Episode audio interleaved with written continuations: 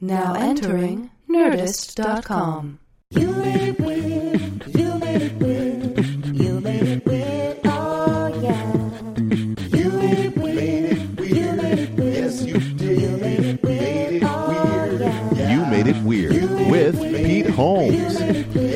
Joe DeRosa, Roses, Joey D. What's up, weirdos? This is one of my favorite people. I love Joe so, so much. Uh, we used to host a show together in New York City, a live show, and uh, I don't, I don't get to see him. I don't get to see him enough. And one of the fun things about this podcast is it gives me a nice excuse to uh, schedule in some, some gab time. Gabbing like guys, guy gabbing. And uh, Joe Joe was a great guest, and we, we sat down in his apartment. His dog did not bite me. He doesn't have a dog, and we had a hoot. We had a hoot of a time. Uh, so let's get this out of the way. The tour dates are real short because I'm just doing this year, and then we'll start talking about, uh, geez, Louise, 2014? Is it 2000? No, 13. You just heard me not know what year it is.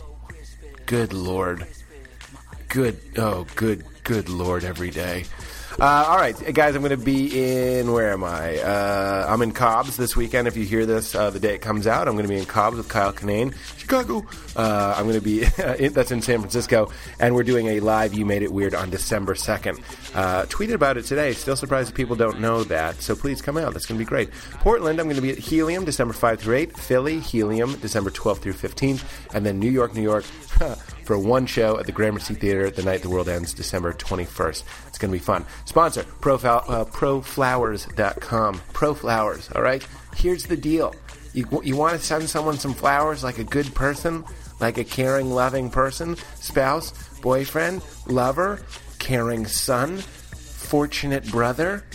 What are you going to do?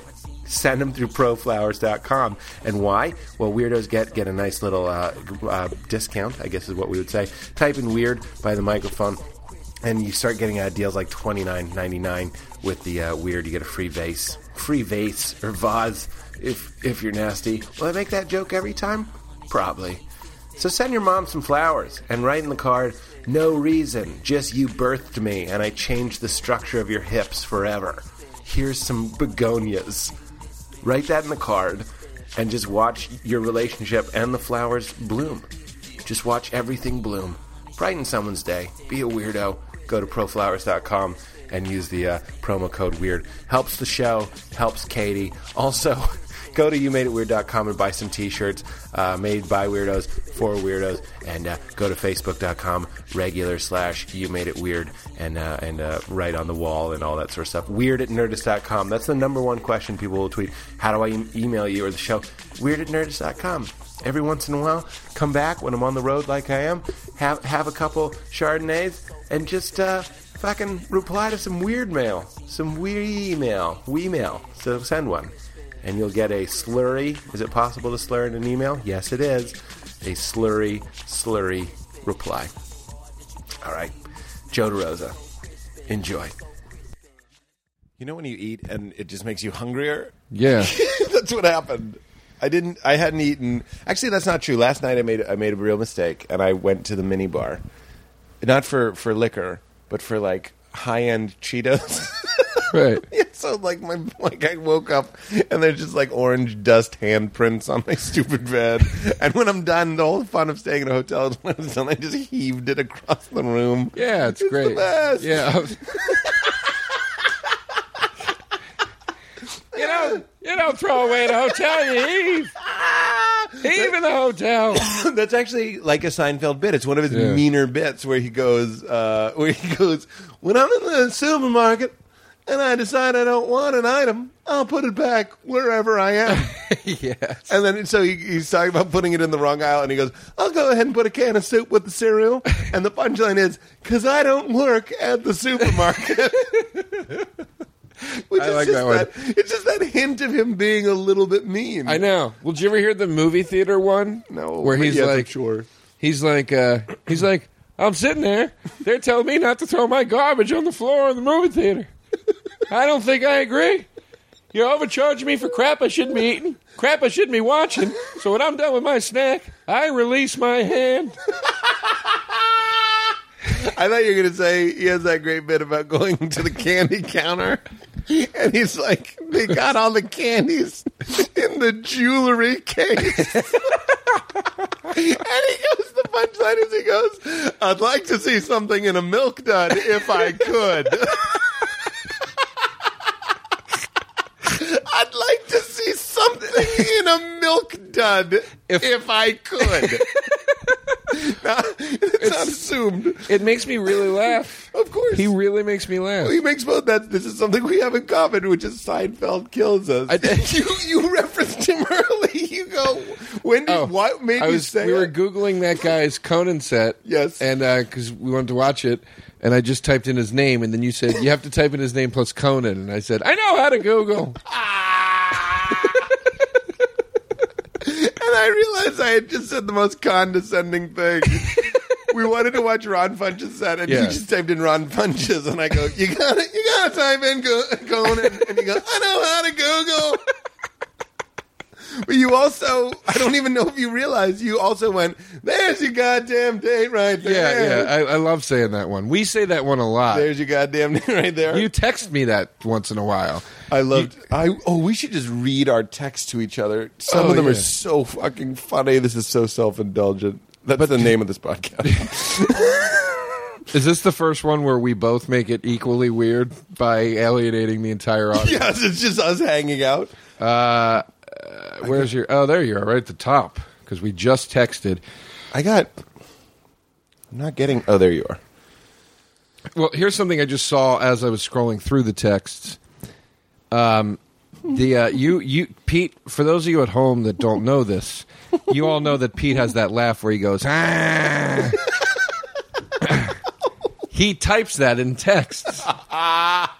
When you, you write something, you write something, you know, funny. He'll, he'll, he'll just text that back, and then and then you're you're kind of like, is he mocking H what with I a wrote? lot. a- H with a lot of A's. Yeah. Well, sometimes you write "gah." well, that's, with a lot of A's. That's when uh, I accidentally hit G and I don't want to fix it. Really? Yeah, yeah, yeah. Because that made sense to me. The noise almost sounds like a gas. Uh, yeah. It sounds like a All of these, all of these are just are just Glengarry Glen Ross. Yeah. Sneaky bites. This is why you texted me. Go ahead. Wait, am I blue or am I regular? Am I blue or am I regular? Who can read the goddamn text threads?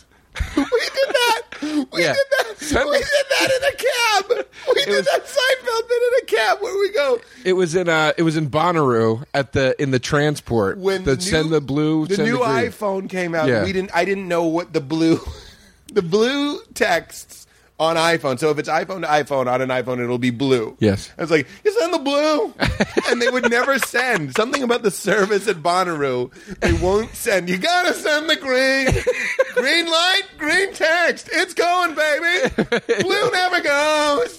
Looks like a whale. It just sits there. It's never going. It's not going. Yeah, and we kept doing the green means go. You go on green. Nobody likes blue. I'm feeling blue. I got the blues. Everything's blue.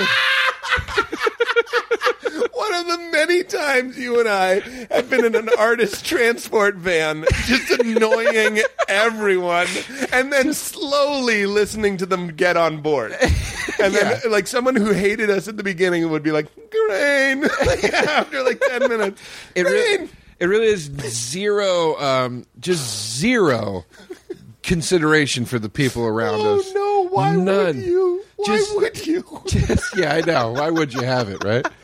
But just screaming, like from the minute we left the hotel for the hour hour drive Yes, to the yes, Bonnaroo grounds, yes. just screaming and doing our inside jokes. That's also we had to stop at the at the Walgreens or something to get earphone uh, sunglasses Somebody- and sunblock. yes. I forget. I'm trying to remember if there was anything with that. We were in the car. Well, we were in the.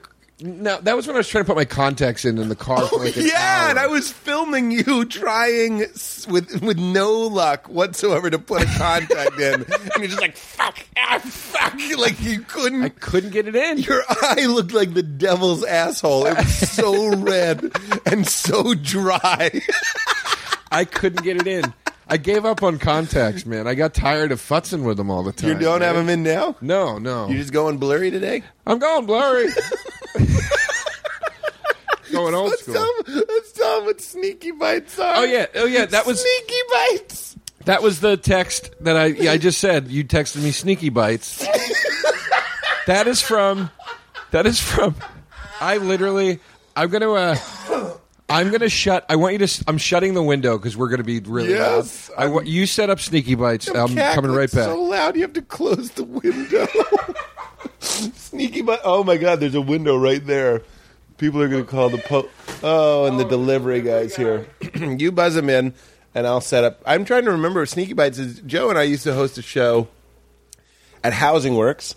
It's a it's a homeless bookstore to benefit HIV. That's where you want to do comedy. It was a bookstore slash like holding place for the criminally insane.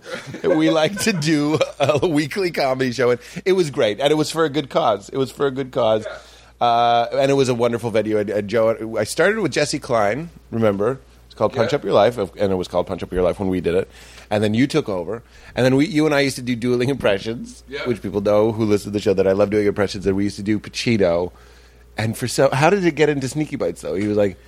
I think Sneaky Sneaky Bites wasn't Pacino. I don't wasn't? know why I remember all the details of this shit so much. Oh my god, we gotta talk about old man Kenobi! Yeah. Oh my god! Don't ruin it yet. Don't oh, ruin it. Ron, I'm just gonna write it down! The excitement. oh my god! Joyous. People have no idea what's coming. I know. It's- it was hands down one of the funniest things in my life, but we'll stay Here's- with Sneaky Bites. And here's the funny part. and no one laughed! Remind me to bring Kamal into this. Okay. Remind me to bring Kamal into this. It'll Okay. make sense later. Uh, Sneaky Bites wasn't during impressions. We had s- bits we would do. Yes. We had our I can't believe it's not butter bit. Yeah. Which We got I it. kind of feel like we should do on here We'll do and it. immortalize it Yeah, forever. yeah, yeah, yeah, yeah. Uh, but so we had that bit. Oh, there's the doorbell. okay, hold on. So we had that bit. and then, um, and then, uh, hi, how you doing? I'm not tipping you. what? How, how was that on a credit card? yeah, I did seamless. They Oh, just bringing in the tips on there. it took five hours I know. because you you tip ahead of time. It's like a Christmas tree. They put it in your car, then you can't ask how much it is. It's already in your car. You're Yes. gonna pull it out with all the needles everywhere. They got you by the balls. I did that one year. I bought a Christmas tree. I put it in my car, and then I went, "How much?" And I was like, "I am an asshole." There is uh There's all kinds of fruit in that bag. Yes, and Andrew, stuff, if you want so some fruits, dip into Oh, the this is the fruit coffee. bag. Like I need it. I'm having such a ball. That's a coffee. Coffee. Coffee. He has a good coffee bit. He's like, people don't drink coffee. He hates coffee. It's like people drink coffee. They're like, I'm tired in the morning. Maybe it's because you just woke up. Give yourself a goddamn minute. What's his problem with coffee? I don't know. He's kind of zen. Remember, like he, he, he- it, they talk about that on Seinfeld too, where he's like, his character doesn't drink caffeine. Does anybody want part of this bagel? Anybody? Oh my god, bagel. That's Kamel's cat's name. So here's the thing. Oh my god, We- Bagel is so cute. Kumail has like a, like ten minutes on how cute his cat is. He knows I hate it. I hate it. I call it cute mail. It's like it's like there's, there's Kumail and he, he's a genius and he's amazing. He's one of my favorites. And love then, him. Then there's cute mail, which is when he just gets up and he's like, I look at her little face and it just fills my heart with butterflies. And like people are dying, and I'm like, fucking stop. what accent did you just do? It's kind of a you know what people say about my Kumail impression, which is so true. It doesn't sound anything like him, and yet it's perfect. I look at Bagel. Oh my God, Bagel! I just want to sleep in your ear. That sounded a little more like him. Okay, we're getting The there. first one sounded Cockney or something. Well, there is a British influence. Dance. Last night we were dance. We were me and Oren and Jamie Lee were laughing. There's a British influence on Kamal's accent. Yeah, because of the uh, colonization and shit, right? Oh yeah, guess if you know history. Yeah, well, which I don't. As I said that, I thought for sure you were going to lock onto me and go, England never colonized Pakistan. Did they? I don't know. Did you just make that We up? both just look. I know they did India. That's why they all drink tea and shit. no, I mean like they have tea. That's the proof of it. if you ever see people drinking tea, anytime you see people drinking tea, that means England was there. I hope I'm wrong because this is a much funnier show if I'm wrong. Yeah. But that's where I think you get like dance, like the way they they say speak English is a, br- a more Britishy thing. What's da- oh da- like K- dance? Kumail says dance, dance. okay, You know, all right. I, people are going to be so upset that That's you're the eating wrong on this way to podcast. say it. You don't say it like that. Dance. You say dance. God damn it. Their language is older. The British pronunciation's older. people are going to get mad that I was chewing. Mm-hmm. I've gotten that complaint a lot when I do Opie and Anthony. People's Yeah. people will be like, "Dude, we really think you're f- like we like you on the show, but please stop chewing in the fucking microphone." Yeah. Well, Um, it's it's cream cheese and a soft bagel. It's one of the worst sound. It sounds like you're you're the fifth person to go down. Do you on not want me to eat that Oh my bagel? God. I won't What- eat it anymore. What was that analogy? Just you know, take bites while I'm doing a rant.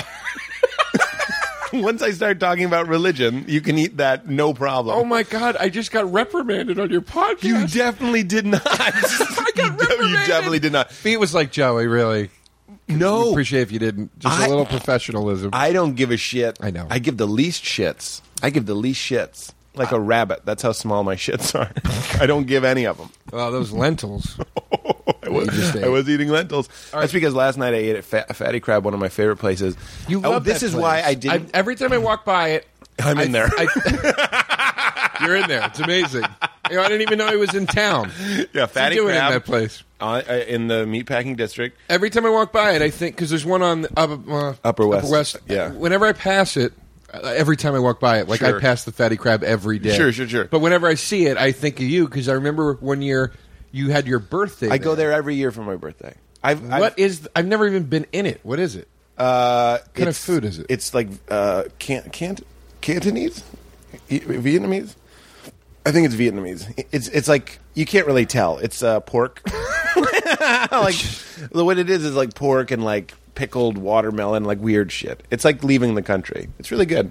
Pickled watermelon. Well, not really pickled watermelon, but yeah, stuff I like say that. that. sounds disgusting. It's not pickled watermelon, but like there's a salad that's just like a fucking thick cut of like pork fat, basically, and then watermelon, and then like pickled uh, something. I don't know what. Ooh, it is. that sounds good. It's real good. You get it all on one fork and you throw it in there. It's like a beverage.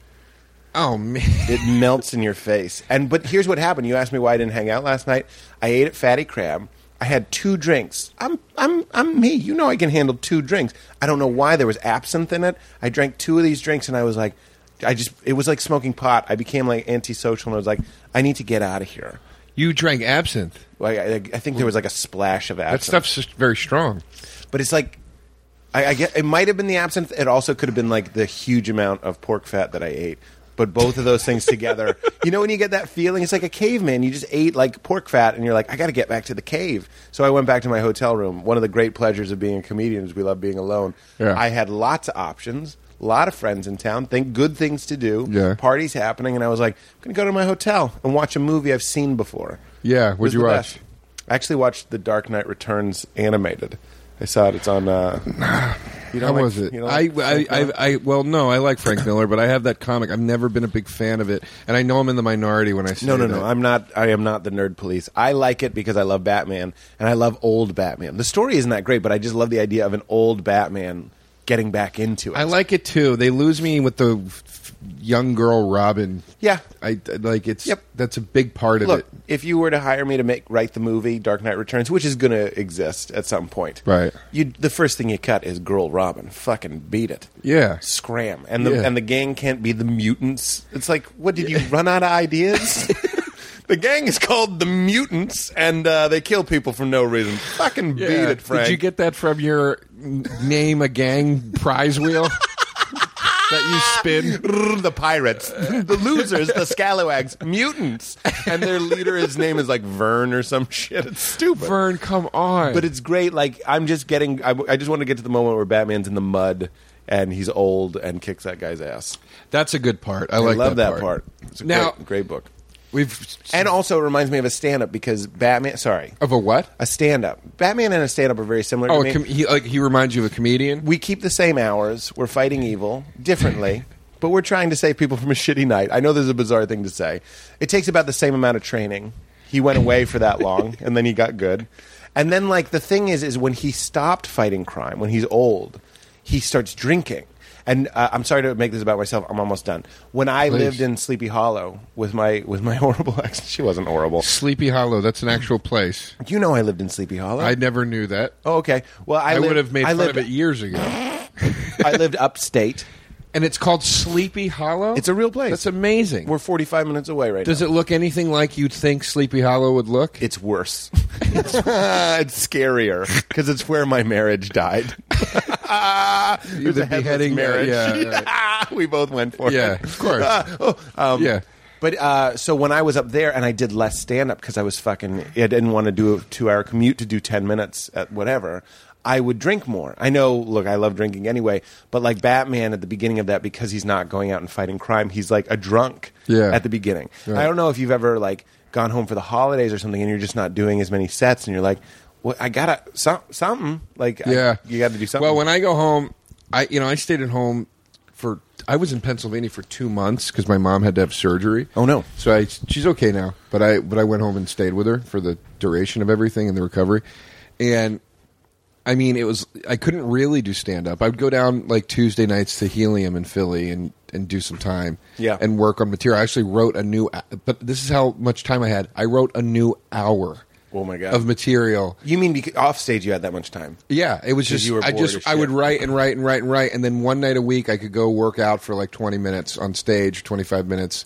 They were very generous with the time, half Yes, hour, yes, whatever yes. I needed, and and I would just work out once a week. But keeps then going up by five minutes, thirty-five minutes. You know, Well- let me do whatever. Forty minutes. I felt like I was shortchanging them because one time they did they I did forty five minutes and they didn't care, and I Oh, that's was great. just rambling on with new shit and they didn't care, which I was really understand. cool. Though. Yes.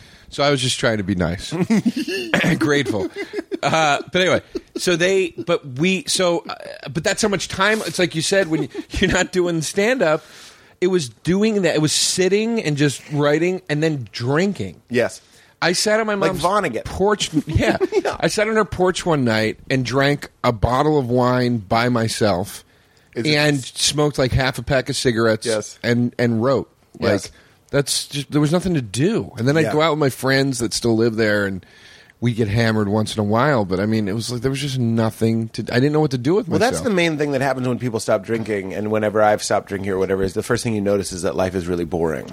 Mm-hmm. You're like, oh my god, how did I? It's like fast forward. It's like listening to a podcast on 1.5 speed or whatever. That's what drinking is like. Yeah. You're speeding things up just enough. Yeah. So I'm And- with you. And you're also fucking during the podcast. You're fucking- The podcast is playing at 1.5 and you're fucking during it. That's what drinking is like.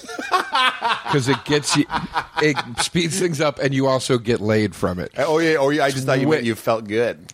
Well, if I don't usually feel good when I'm fucking. There's a lot of there's a lot of self the guns are pointed in. We were talking about that.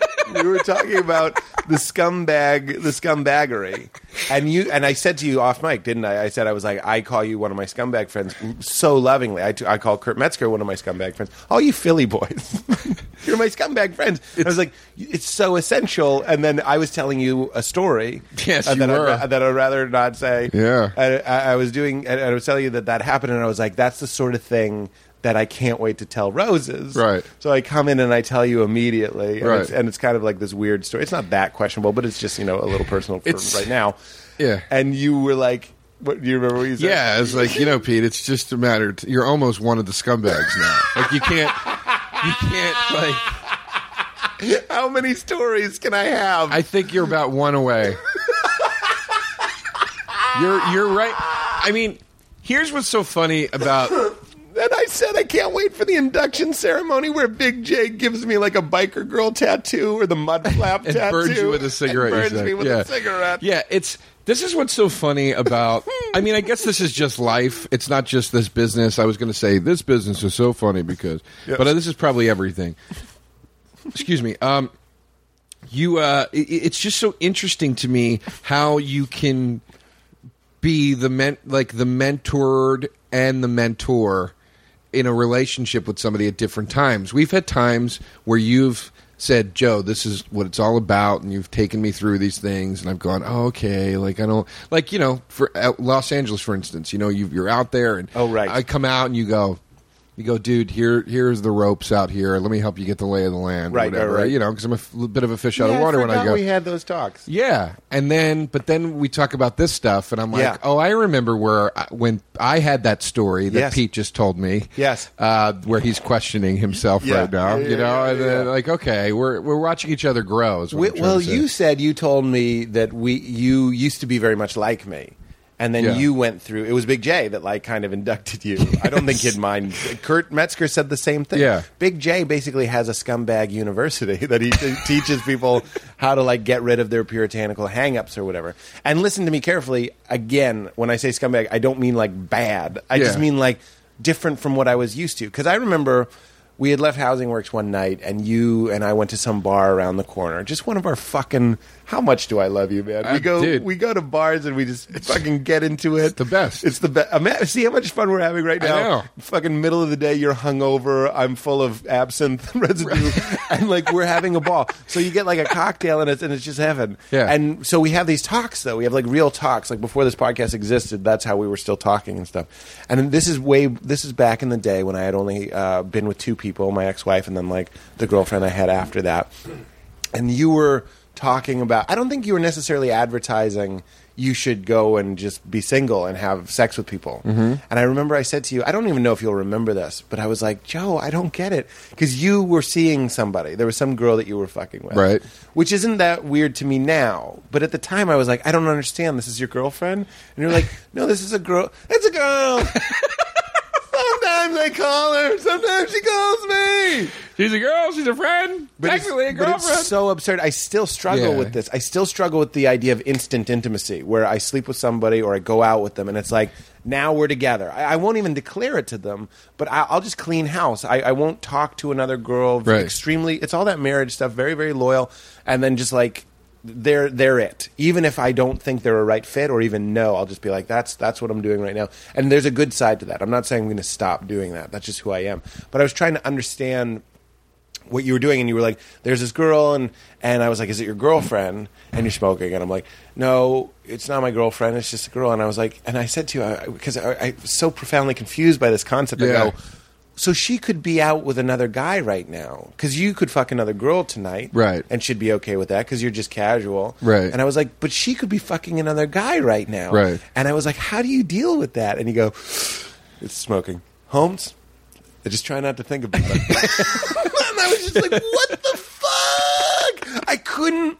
I look. I get it now. I, I I've, I'm happy to say that I've uh, evolved a little bit. That I've Right. that I've been with people and not been like. This is forever, Yeah. and now the, the thought of them having sex with somebody isn't my favorite topic in the world. But Yeah. it doesn't destroy me. But that's one of the things you kind of taught me. Well, it's it's it's uh, we we- we are very, as you said a few minutes ago, we are very similar uh, people in in that we've gone through the same sort of trajectory. Yes. and in that sense, I went through it a little earlier than you did, and then in other things you went through before I did. But we're very we're very similar. Right. So I Yes. saw in you. The, or, I mean, here's the thing. I said this to a friend of mine the other day and it's based in the in the in the premise that you know what we what we tend to do is we beat ourselves up a lot. So sometimes I'll see or meet a guy like you and go, "Oh, I was that guy. Yes. I was the guy that like felt a certain way about the sex or whatever it is. It doesn't Yes. have to be sex." But I wouldn't just let myself be that guy. Like I would always feel like there was some sort of, you know, puritanical. What we're whatever. talking about is the desire to be a sexual person. Yeah, There's a great exactly. line in, in Magnolia. I'm so sorry. Yeah. There's a great line in Magnolia where Tom Cruise, who is a scumbag, nobody's Yeah. here to say Tom Cruise's character. Uh, I forget what it is. I'm forgetting his name. It doesn't matter. We're not here to say what. He says, uh, Oh, that he's not a scumbag. yeah, yeah, yeah, He- yeah. No one is here to say he's not a scumbag. He is the scumbag character. And you mean scumbag in a bad way now?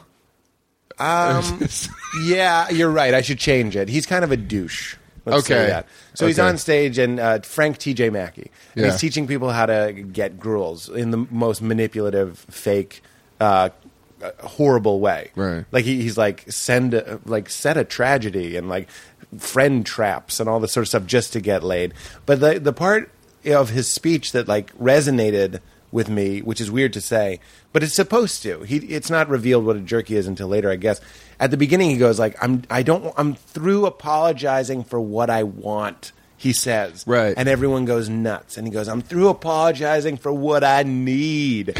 now this man, he's just a he's just a personification of id. You know what I mean? Right. We all have a Frank TJ Mackey in us going, I'm done apologizing. I want that now. Right. And then we have these other systems, our ego and our superego, keeping that in check. But when you hear someone just saying, I'm done apologizing for what I want, there's a part of us that wants to go like, I'm done apologizing for what I want. Right. Well, I when you want said some it stuff. just now, I felt that. I was Right? like, oh, yeah, I, me too. Because You that- know? that's a Yeah. part of us. Yeah. I mean, it's, look, it, you know, the, uh, the thing, w- the thing with all of it is you, you gotta, I think there is, there is that Frank Mackey guy in you, but then there's also the ethical, moral person in you. Right. And The you gotta, superego. You learn that from your parents, Yeah. So you, you, you, you sort of balance the two out, obviously, right? This is basic stuff. Um, but this is what I said to my friend the other day. I had a friend that said to me, um, I went through a, uh, I, I, I went through a long slutty phase, Mm-hmm. and I don't do that anymore, and I shouldn't do that anymore because it wasn't good. I it wasn't good, and I said uh, I disagree with you, and she said, "What do you mean?" And I go, "Clearly, you like fucking.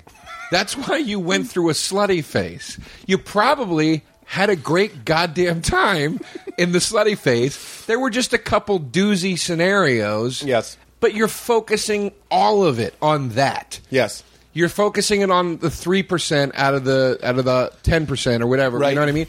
And it's like I I think that's what we tend to do. So then, so that night we were standing out there smoking and, and hanging out, and I said that thing to you. You know, that was like that's where I was coming from with that, which is like, you know what, man?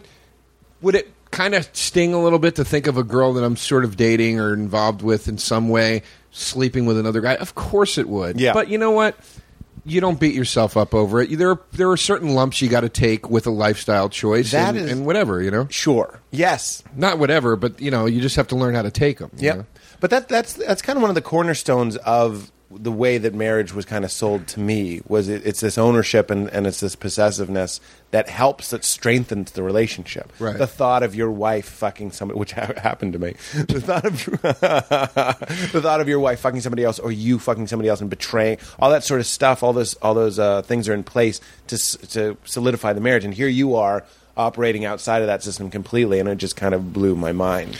Well, look, I- I'm equally blown away by a guy like you that was able to operate so much inside that system. Because I also see, you know, the other side of it for me, it's not like, oh, I've got it all figured out. It's like I I have commitment issues, I have intimacy phobias, and, you know, there are things that lead you down a certain path, and there are things that lead you down the other path. We all have fears and motivations Yes. that, that push us in one direction. I th- yeah, you're right. Uh, So y- you know, I admire the fact that you can have these focused relationships. I've always had a very hard time with that. You know, Yeah, I think it's it, either way you're deluding yourself one way or the other.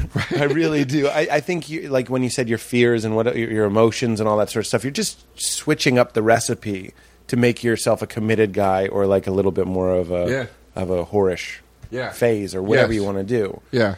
But I mean, this is this Either way, it's a it's a make believe. warm warm memories, warm memories. Uh, I'm just this is just really taking me back to post uh, post uh, housing works. Yes. and you know, like you said, we had that show there. Yep. and uh, Sneaky bites. sne- oh, sneaky. We- No, keep going. We never did it. Well, I got it written down. we started talking about the housing works bits like Yeah, yeah, 40 yeah, minutes yeah, ago. yeah, yeah, yeah. Uh, no, that's well. That's this is actually a perfect segue. Like it's just this is taking me back. very warm memories. Going. Remember we went to that one dive bar. It was your birthday, and we went and got. And Reggie Watts came. Your birthday was like you, me, and Reggie Watts. just hanging out in some bar. Wait. It was in that. It was. Called, it's at that place like Aces and Eights or whatever. It's like a And real. Seth Herzog came later. Yeah, Seth was Yeah, there too. yeah, Yeah yeah. yeah, yeah, Yeah. Yes, everybody was showing up one by one. Yes. and it just It's just comedian style. People are getting out of their shows. yeah. but we hung out there and we drank a lot. and- Yeah. but I mean, we just had a lot of those nights, man. You know, and whenever I come to L.A., when we have like our let's sit on the couch and drink whiskey and smoke cigarettes night, like it's, Yeah. It's kind of It's the the best. best, man. It's very, yeah, uh, even even the, the act of the whiskey and the cigarettes is very destructive, but like it's it's still wonderful. You Right. know what I mean? I have this big thing that we want we want pleasure and pain, we want life and death, all that sort of stuff. So it's fun to have a friend that you're like, we're kind of killing ourselves and also living really really beautifully in that moment. Right. You know what I mean? because it doesn't make it doesn't it, the death isn't real at that point. Of course not. It's there. It's it's the the danger of the substances are there. Sure. You know, you know alcohol's poison. You know that cigarettes cause cancer. But when you're having a great time with your friend, you're like, nothing can harm me right now, and it can't. I don't think. Well, so tell me about you used to be like me sexually, and then you went to Big J University. Big J. Because I, I, you told me that he taught you how to to do that or whatever. Well, what Jay? T- I mean, And by the way, I, I feel a, a little bit of a like we like I like commitment. I'm a commitment person Right. and all that sort of stuff. I also like uh, fucking and hearing about it. I just like to like don't think people were just talking about endorsing fuck monogamy and all that sort of stuff. Right. No, and and and Jay certainly wasn't endorsing that to me at all with Right. with, the, with the inform the knowledge he bestowed on me. You Right. know, he- I was living with him and his wife and his kid. Um, but what he did help me with was just understanding. I just remember he just gave me some really sound advice once. He was just like, you know, don't be afraid to have a little dirt on you, man.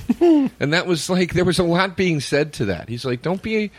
What are you gonna, you know? Look, man, you, you do what you do. Like, Right. don't be. What are you gonna be a square? You're gonna be that guy, you know? you're the guy in the drug deal that everybody thinks is the cop the whole time. You know? He's like, you're hanging out with comedians are like crooks, man. It's like are- Right. you know, are you blood in, blood out? You know, are you are you part of the team or not? Yeah, you we're know what I mean? stowaways. Yeah. I mean, Yeah. did you ever hang out with uh, with, with comic? Do you ever? Okay, this is the worst when this happens because we do this frequently, and I won't get too specific, but you know, comics like to trash people.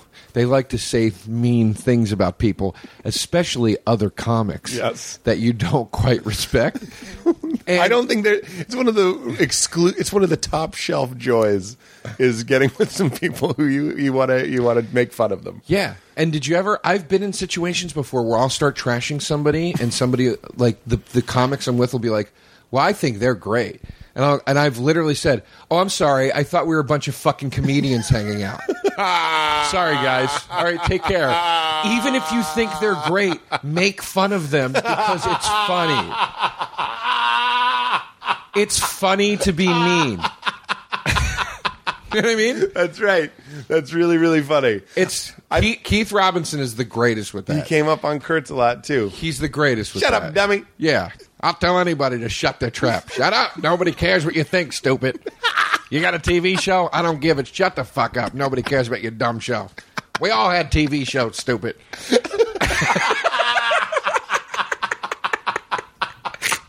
We all had TV shows. Stupid.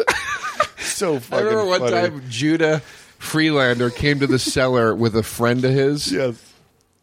and like I I go Judah's Judah was you know Judah will break balls and stuff, and he's like, hey man, you know you didn't say hi to my friend, dude, and I was like, Not a bad Judah. yeah, oh thank you, and I go and I was like trying to be cellar funny, and I go I go and but for those of you who don't know, the Comedy Cellar is the you know probably the most significant club in New York and one of the most popular clubs in the country, And it has this table that everybody. yeah, and there's this mentality of ball breaking. It's sort of where you get hazed in in New York. It's what, where it's where tough crowd from Colin Quinn came from Right, and all that stuff. right, right. So, so it's a ball breaking environment. And Judah says that to me. I didn't say hi to his friend, and I go, "Oh, who cares?" You know. And then Judah's like, "Nothing, man. He's you know he's just on Thirty Rock. That's all. You know, whatever, right?" And then I was a much younger comedian at the time, so I panic and I go, I go, oh, oh, dude, I'm sorry, man. I'm sorry. And Keith was there, and he goes, "What are you sorry for? Who gives a shit what the fuck he's on? Shut your face, stupid. Oh, he's on Thirty Rock, so you got to be nice to him. Who gives a shit?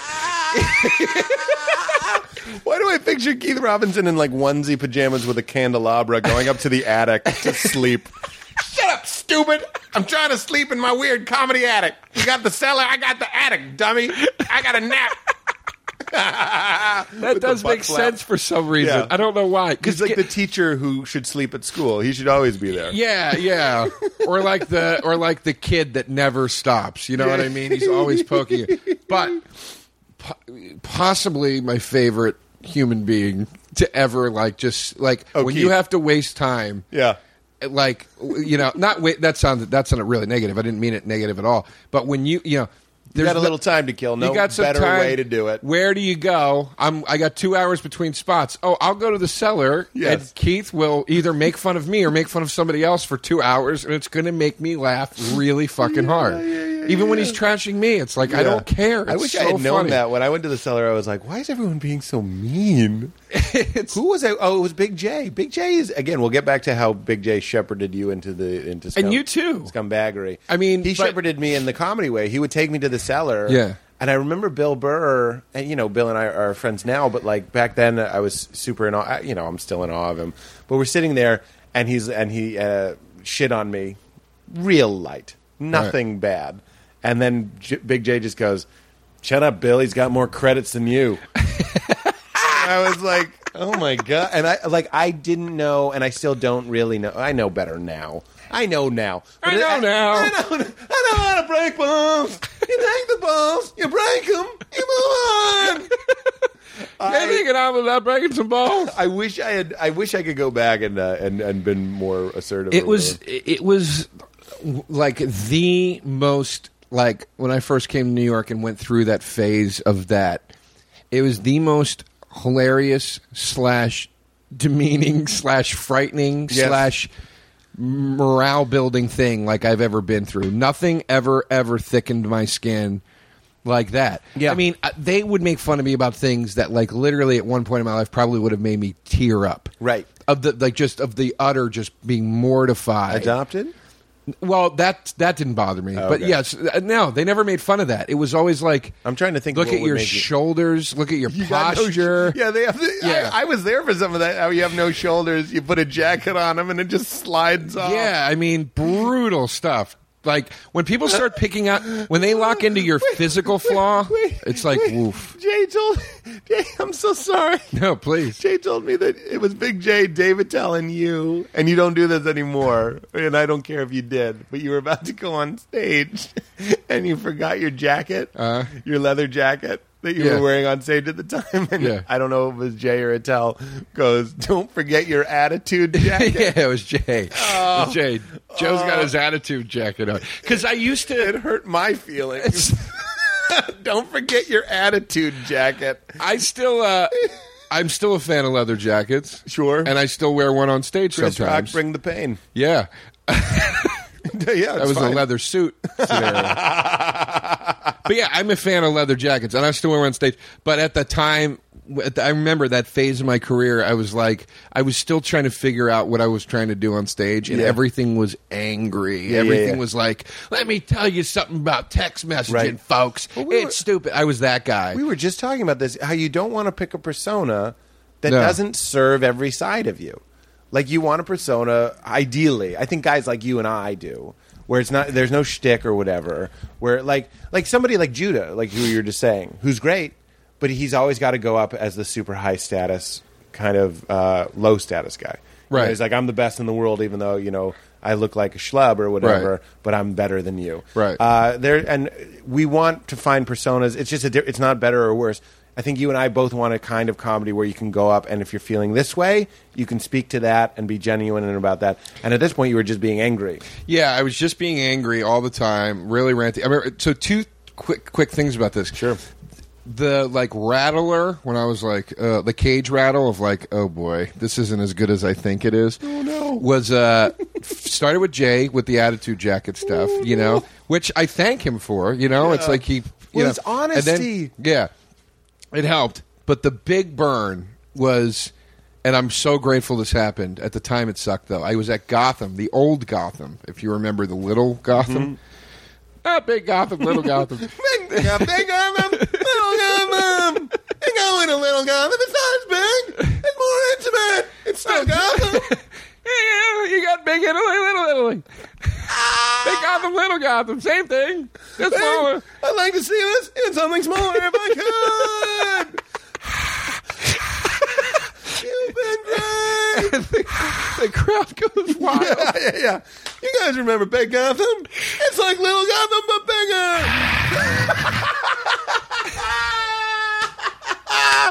Our greatest comedian.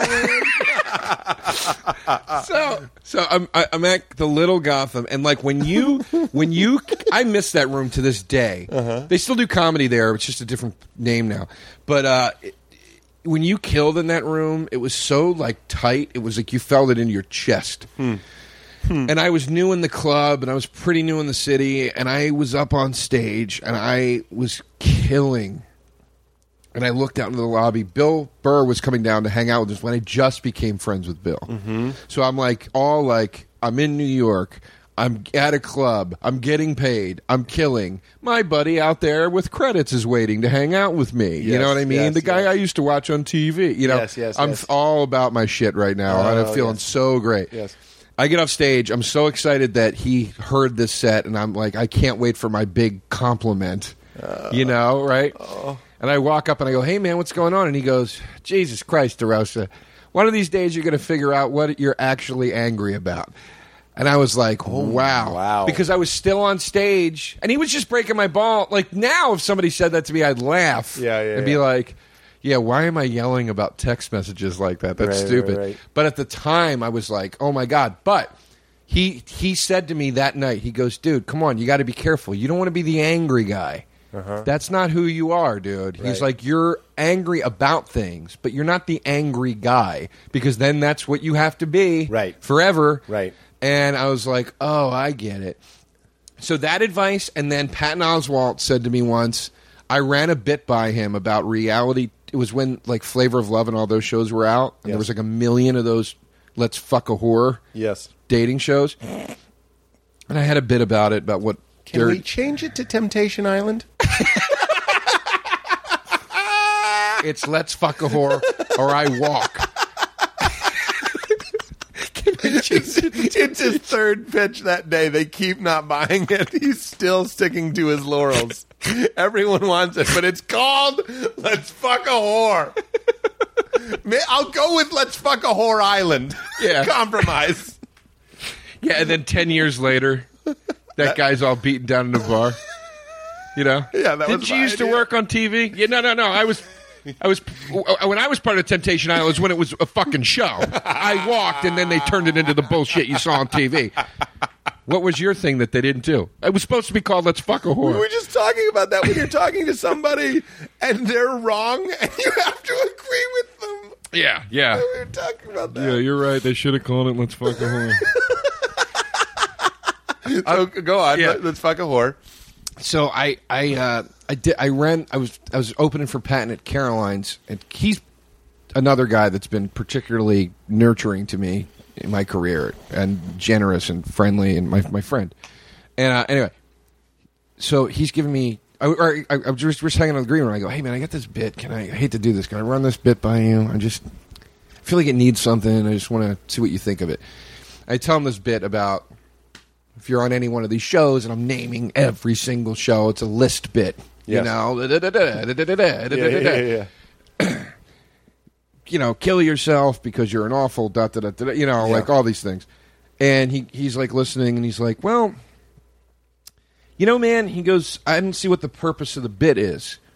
And I was like, well, you know, the purpose is because I hate these women on these shows and they're disgusting. Is yeah, he goes, but dude, all you're doing is just saying that to the audience. You know, you think that. You know, they think that. What's the point? I, f- and then he said this, and this was f- l- m- just, just perspective changing at a level I can't describe as far as like writing was concerned. He's like, what I think you need to do in bits, and what I try to do is have a moment of discovery. He's like, I always try to have that moment in the bit where I go, I used to think this, but now I realize it's that. Which, if you watch Patton, he does that a lot. Man, when I was 35, I used to think that that's that, that, you know, and he hits the funny from that side, and then he goes, Now I'm 42, and let me tell you people, Yeah. I was wrong, you know, like, yeah, yeah, yeah, yeah. um, and he's like, how I would do that bit is I would say, I used to think that all these shows were disgusting because they paraded whores with venereal diseases around the stage. Then I realized these shows are amazing because they teach us who not to impregnate. There they all are on TV. Don't reproduce with these. And in 10 seconds, it's 20 times better a bit than what I wrote. Right. And but from that moment on, I was like, yeah, yeah, you. I, I don't want to be that guy that just Right. gets up and just barks Yes. at the audience. Yes. Like I certainly have my bits where I say, "Hey, this is my observation. This is what I think." but then I have a lot of bits where I try to turn it on myself Right. and go, "Well, why do I feel that way?" Oh, it's because here's my flaw that makes me see the situation like this. Right. Do you know what I mean? Yes. Th- Yes. So, so it's it's all that's all out of the attitude jacket. I love it But though. It all I, you know, it's funny. I also to that point is I always think that the the perspective of what you like about something can be so much funny. Like I like including both in what he told you. It's like you talk about what you hate, everybody get, gets that, and then finding what you quote unquote love, like a fake love about it. You're like, I love that it's teaching us not to impregnate these women. Is like such a weirder. It's almost like a trick. Right. It's like this is positive, or Right. Something. But really, you're saying the same thing. Yeah, Again. like I'm wor- I'm wor- I'm working on this bit now, and I haven't even tried it out yet, but I wrote it. But it's like exactly what we're talking about, where Wrote it down. you know, where the whole premise is like, I hate when there's like, I hate when a tragedy happens and people take their hobby and then all of a sudden it's for the survivors or whatever. You know what I mean? You know, and they'll be like, hey guys, today when we podcast about MMA fighting, Yeah. we're doing it for the hurricane victims. You Yeah, know what I yeah, mean? yeah, it's sure, like, sure. well, what you could do is actually not do your podcast and go help the hurricane victims. you know what I mean? And I it's was just talking to Rich Voss about that, where it's like buy a bunch of our shit and, and we'll donate money. Just donate the money. exactly, exactly. Stop being an asshole. Exactly. So it's like, and- but then I flip the bit where I go, where I go, you know, I'm no better. I'm not saying I'm out there helping people, but I'm saying at least I don't take my shit and make it sound like I'm helping people. For instance, when I sit home and write a scathing bit about what you're not doing to help people and somehow glorifying myself, I don't say I'm doing that for the hurricane survivor. You know what I yeah, mean? yeah, yeah. But like, that's all from that lesson of Patton of like, okay, what do you think? And then why do you think that? Right. And the why do you think that is often because I'm fucked up a little bit. Well, the Burr thing of what you what you're really angry about. I, I I've talked about this on the show before. Is the idea that uh, Rick Dorfman, um, old manager, he's a manager still. I know Rick, yeah. Uh, he uh, he would tell me he was like he's like, what are you mad about? Like, what gets you going? And I was like, I, I was 26 at the time, and I was like, I have no idea. It's a really weird thing. So when Bill said that to you, I f he could have said that to me as well. You could still say that to me sometimes. I have bits where I'm like, Right. I can't believe electric eels are real. Right. It's like really what I'm saying is I can't believe we're all gonna die or Right. whatever it is. Well, Jay, you know, another very instrumental moment with Jay. Uh, yeah, j- Jesus, it's so funny, man. I didn't know if I ever realized until this moment how how instrumental that guy was, Right. with the development of my career and life in New York. You know what I mean? So, so just as a little side note, PSA about Jay. You, we, we lo- like everything we're saying about him is meant to be positive. I know course. we're joking and saying scum, you know, but like, but we love him. It's it's yeah. But he gave me great. We were in a car once when I had first moved to New York, and we were driving, and I started go. And at this time, my act was like, you know, strippers. Where do they get these names from? You know, it's all shit like Right, that. right, right, right. And uh, and we were driving, and there was something that happened like in a high school where like the parents were getting sued because their kid was a bully. You know, one of those crazy whatever. And I started going off, and I was like, "It's fucking ridiculous, man! Nobody wants to be fucking accountable for anything. They're gonna blame these goddamn parents. Like they could fucking help what happened." To, yeah. And I was going off, and Jay was like, "Dude." This is the kind of shit you should talk about on stage. Yeah. You you feel very passionately about the culture. Yeah. You should do that kind of stuff. And that's when I started to try to write more of like a social commentary versus a personal, Yes. you know, emotion, you Yes. know, type of act versus going, you know, you know, when you're fucking a girl, da, da, da, da, you know what I mean? Right. Like, w- which I'm not dissing that stuff. I'm just saying, like, it just wasn't as interesting to me. it's essential.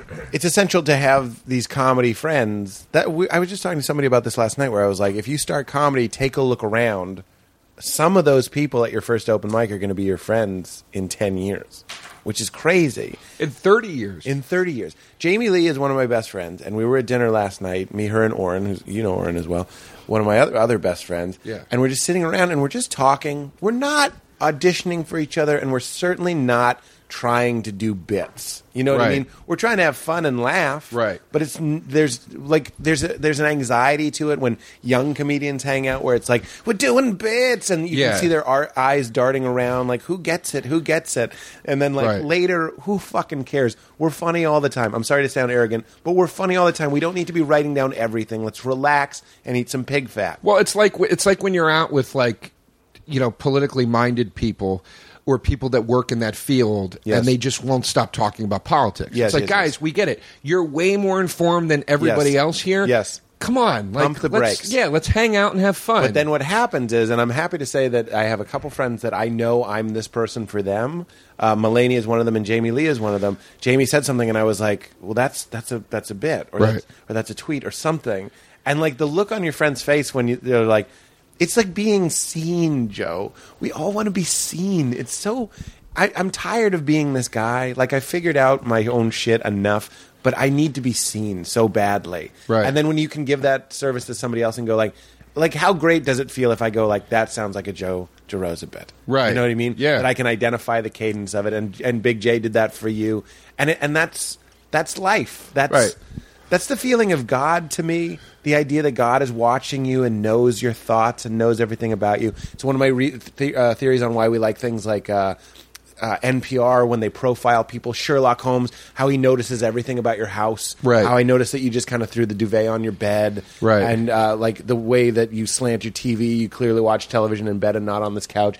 And uh, you know the things Right. people want to be seen. Right. It- It's so weird, but it's a fundamental thing. And what's weird is not everybody knows how to see other people.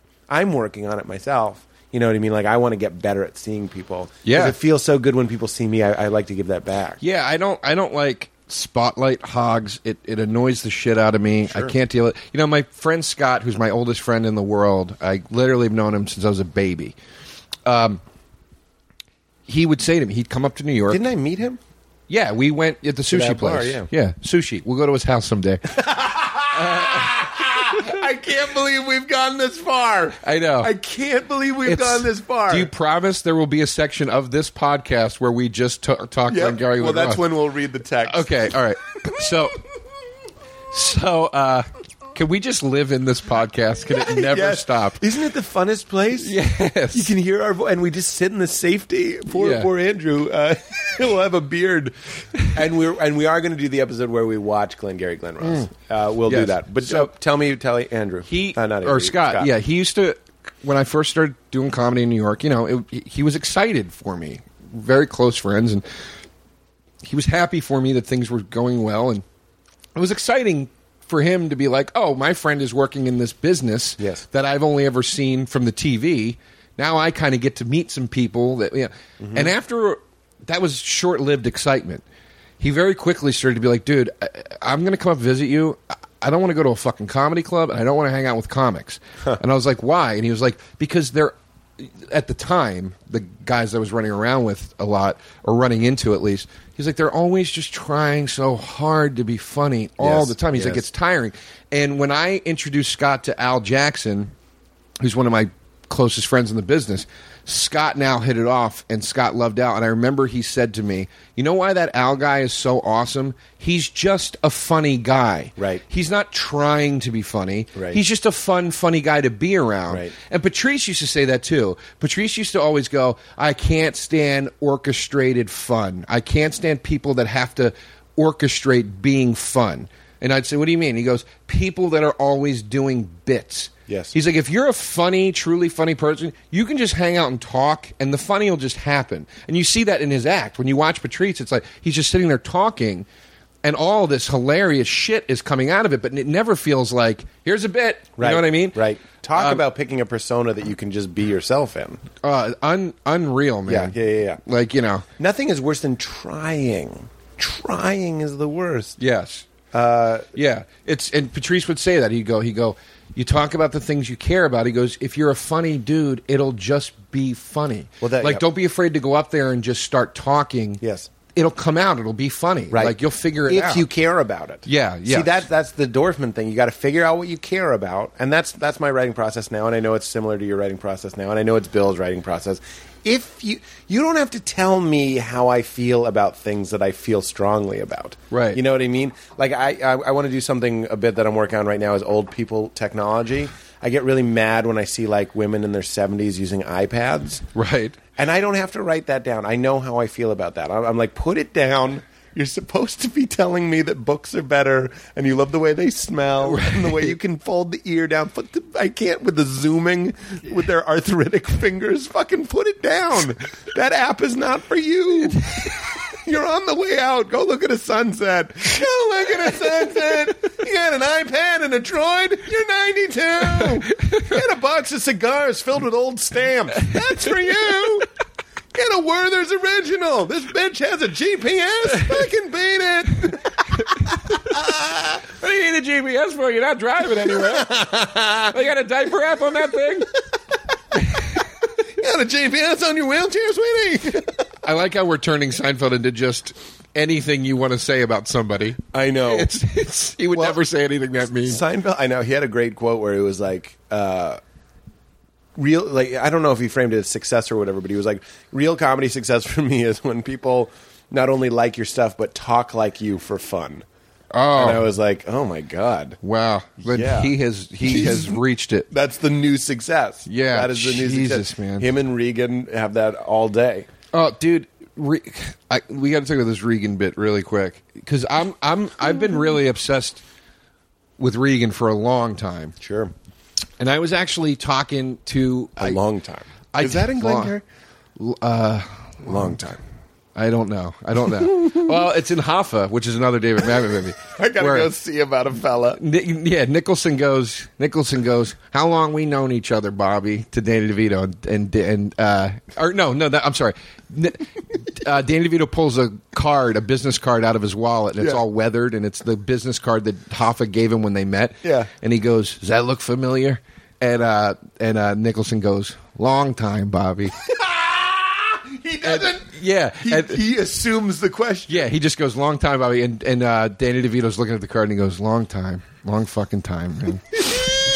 and then there's another line in that scene that I always quote, and nobody ever knows what I'm talking about. But uh, he- Nicholson goes, "You packing?" Meaning, does he have a gun? You know? Yeah. And and Danny goes, "Of course I'm packing." And uh, he goes, "You ain't going fucking soft on me, are you?" And uh, Danny DeVito just goes, "Oh no, oh no, Jimmy." And I say that to people. They'll ask me a question. I'll go, "Oh no, oh no, Jimmy." And they're like, "What the? F- who's Jimmy? What are you talking about?" I do that all the time. Answering movie quotes, no one knows. Nobody.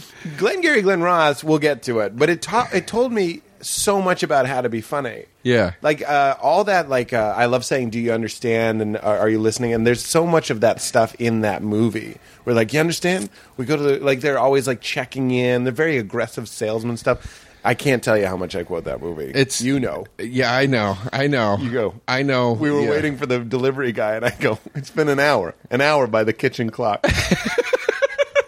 if you haven't seen this movie, pause the podcast. It's yeah. Go and watch it. Go watch Come it. back to the podcast. You'll enjoy it more. Listen to it. Yeah, it's. uh I've quoted. Please.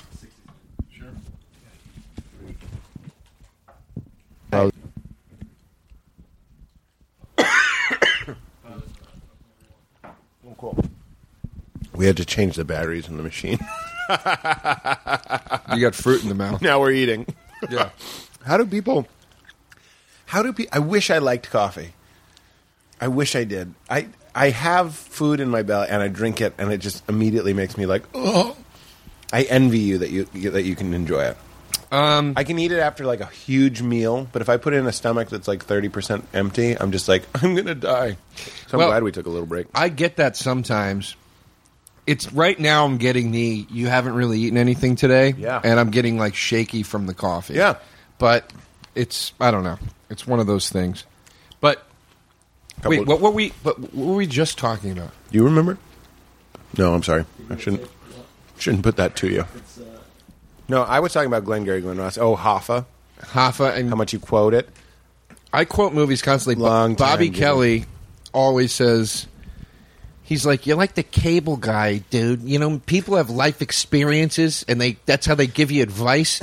All you do is reference movies when you give people advice. do you ever live? he gets really because I do constantly. I never realized I did that until he told me. Oh, I knew I really? quoted movies a lot, but I realized like, oh my god, that is my go-to thing when I'm talking to somebody, you know, and we're getting into the deep discussion. I- I always go, Me you know, it's too. like in this. Did you ever see? You did it today, Buddy. Did you ever see Magnolia? And then you know, it's I like, did it to myself this morning. I was thinking about "There Will Be Blood" as I often do, and I was remembering that. Uh, You know, I've never seen it. It's okay. I'm not one of those. I have people. the DVD. I've never seen it. You'll you'll, en- you'll enjoy. It. I know something happens at the end with a milkshake. There's something with a milkshake. yeah, I don't know what it's not it is, even the though. best part of the movie. The, the whole movie is just great. But uh, I was like, why do I like that movie so much? And I realized I like movies a lot about uh, men who are at odds. Uh, the whole theme of Mad Men to me is what you want versus what's expected of you. That's a theme that keeps coming up Right. on the show. Uh, Mad, uh, there will be blood. Also, what he wants and what's expected of him, Right. and he can't stand what's expected of him. And then he talks about. Um, I was talking about I, this is what I was just thinking about. Not that it's that interesting, but I, I hate that I can't get away from this podcast. Is not me putting on a persona. It's what I'm kind of doing all the time. And I woke up this morning in the hotel and I was thinking about uh, religion, and I was thinking about how I talked to Kurt Metzger if he missed it or whatever, if he missed his religious self. And then I was thinking about like do I miss religion? Do I miss my wife? And I'm like, not really. But then in theory, I kind of do. Not the person of my wife. I don't miss that person, but I kind of have a longing to that time. Right. But then I thought, but no, I don't because I've evolved and I hate that time. And there's this great, you know, I love hate it. There's this, there's this great thing in There Will Be Blood he's sitting on the beach with the guy uh, with his brother i'll just say his brother in case people haven't seen it he's sitting on the beach with his brother and uh, and he says he when he was a boy there was this house that he that he used to see and it was a big house beautiful house and he was like one day i one day i might live in that house okay and he's like i'll buy a house like that and i'll, I'll raise a family and i'll have a wife and you know like live in the Right. house and then he, and then his brother goes you should have it daniel you can have anything you want and then he goes and he's done everything that he needed to get the house. And then he goes, I think if I saw that house today, I would burn it down. and I'm like, oh my fucking God. my old life is that house. Like, I look at that house and, like, I think he, he doesn't say burn it down. It would make me sick to my stomach, is Right. what he says. And that's how, and that's how I relate. Bobby Kelly, I'm not putting him down, probably just doesn't.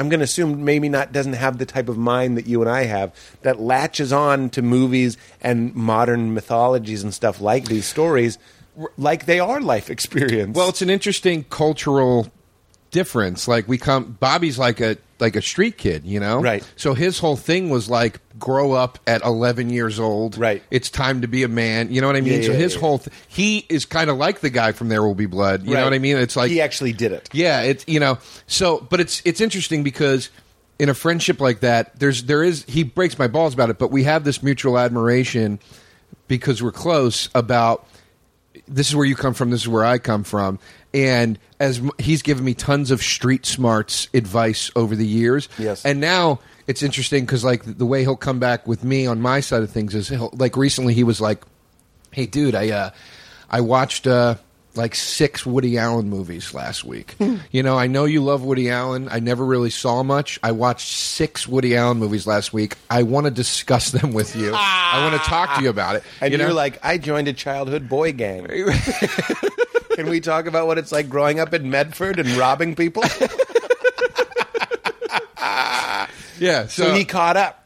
he he he like sees the other side of it, you know, and it's Right. you know, and I always it's so interesting with pe- how different people would be in different. I've said to my before, I go, dude, under different a different set of circumstances, I think you would have been a guy that wrote poetry. Yeah. he's a very emotional guy. He's a sweetheart. Yeah, and he's very And reflective. he's this guy that's and- like, hey, you fucking weirdo. You know, like, Yeah. you know, in his fun way. But when you get him in a time of like true emotional need or Sentimental. whatever, absolutely Sweet. sentimental, sweet, Yeah. g- you know, selfless, like.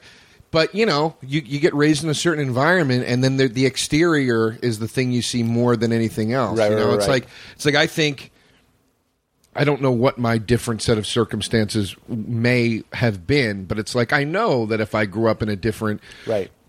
setting, I'd still have the thing driving me deep down that drives me. Right. But I probably wouldn't be the movie guy. You know Right. what I mean? But I Yeah. just grew up in an I was an only child. There was a cable guy aspect to my growing up. I didn't have siblings. Right. So a lot of my emotional connections to childhood are through are entertainment. Yeah. Honestly, like you know, like when I found out the new Star Wars movies were going to get made, I this is absolutely true. Kenobi.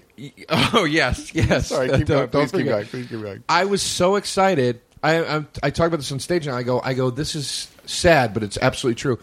When I read online new Star Wars movie in 2015, the first thought I had was, "Oh my God, I have to live until 2015. Yeah. What if I die and I don't see the new Star Wars movie?" yeah, yeah. You tell it to people, and they're like, "I don't understand." I go, "The only thing I could equate this to is if you're a Beatles fan and the the original Beatles got back." Somehow magically, we're getting back together. It's this thing that was so life changing. Yes, yes, yes. And now it's happening. And a lot of people don't get that. Well, you like the prequels too. I forgot that about you. I like all of it. I mean, I know I. s- I see. Uh, I see the flaws in you know. I see the like flaws. all I of love it. all of it, man. I love all of it. I- that makes me so happy. I could watch an episode of Full House, and if there was a lightsaber duel at the end of the episode, I would have been like, "That was great." what more do I need? They fought with the lightsabers at the end. I mean, what are we here for? That's what I'm here for. I don't give a shit about everything else. I'm so happy. I forgot that about you, and I'm so happy It's- about that. I am. Ups- it's it's crazy. Disney's making them. Yeah. Right? They they knocked. I mean, home runs with the uh, with the Marvel stuff they did, and they're doing a good job with Pixar too. So it's like Yeah. you know, it's what's what's to be lost here. Yeah. And and they signed Michael Arndt, the guy that. I think that's how you say it. The guy that wrote Toy Story 3 and Little Miss Sunshine. Oh, yeah. He's writing the new Star Wars movie. Yeah, that's gonna be That, great. You know, and it's like, and it's amazing. It's going That to be is- awesome. that's- So, yeah, cool.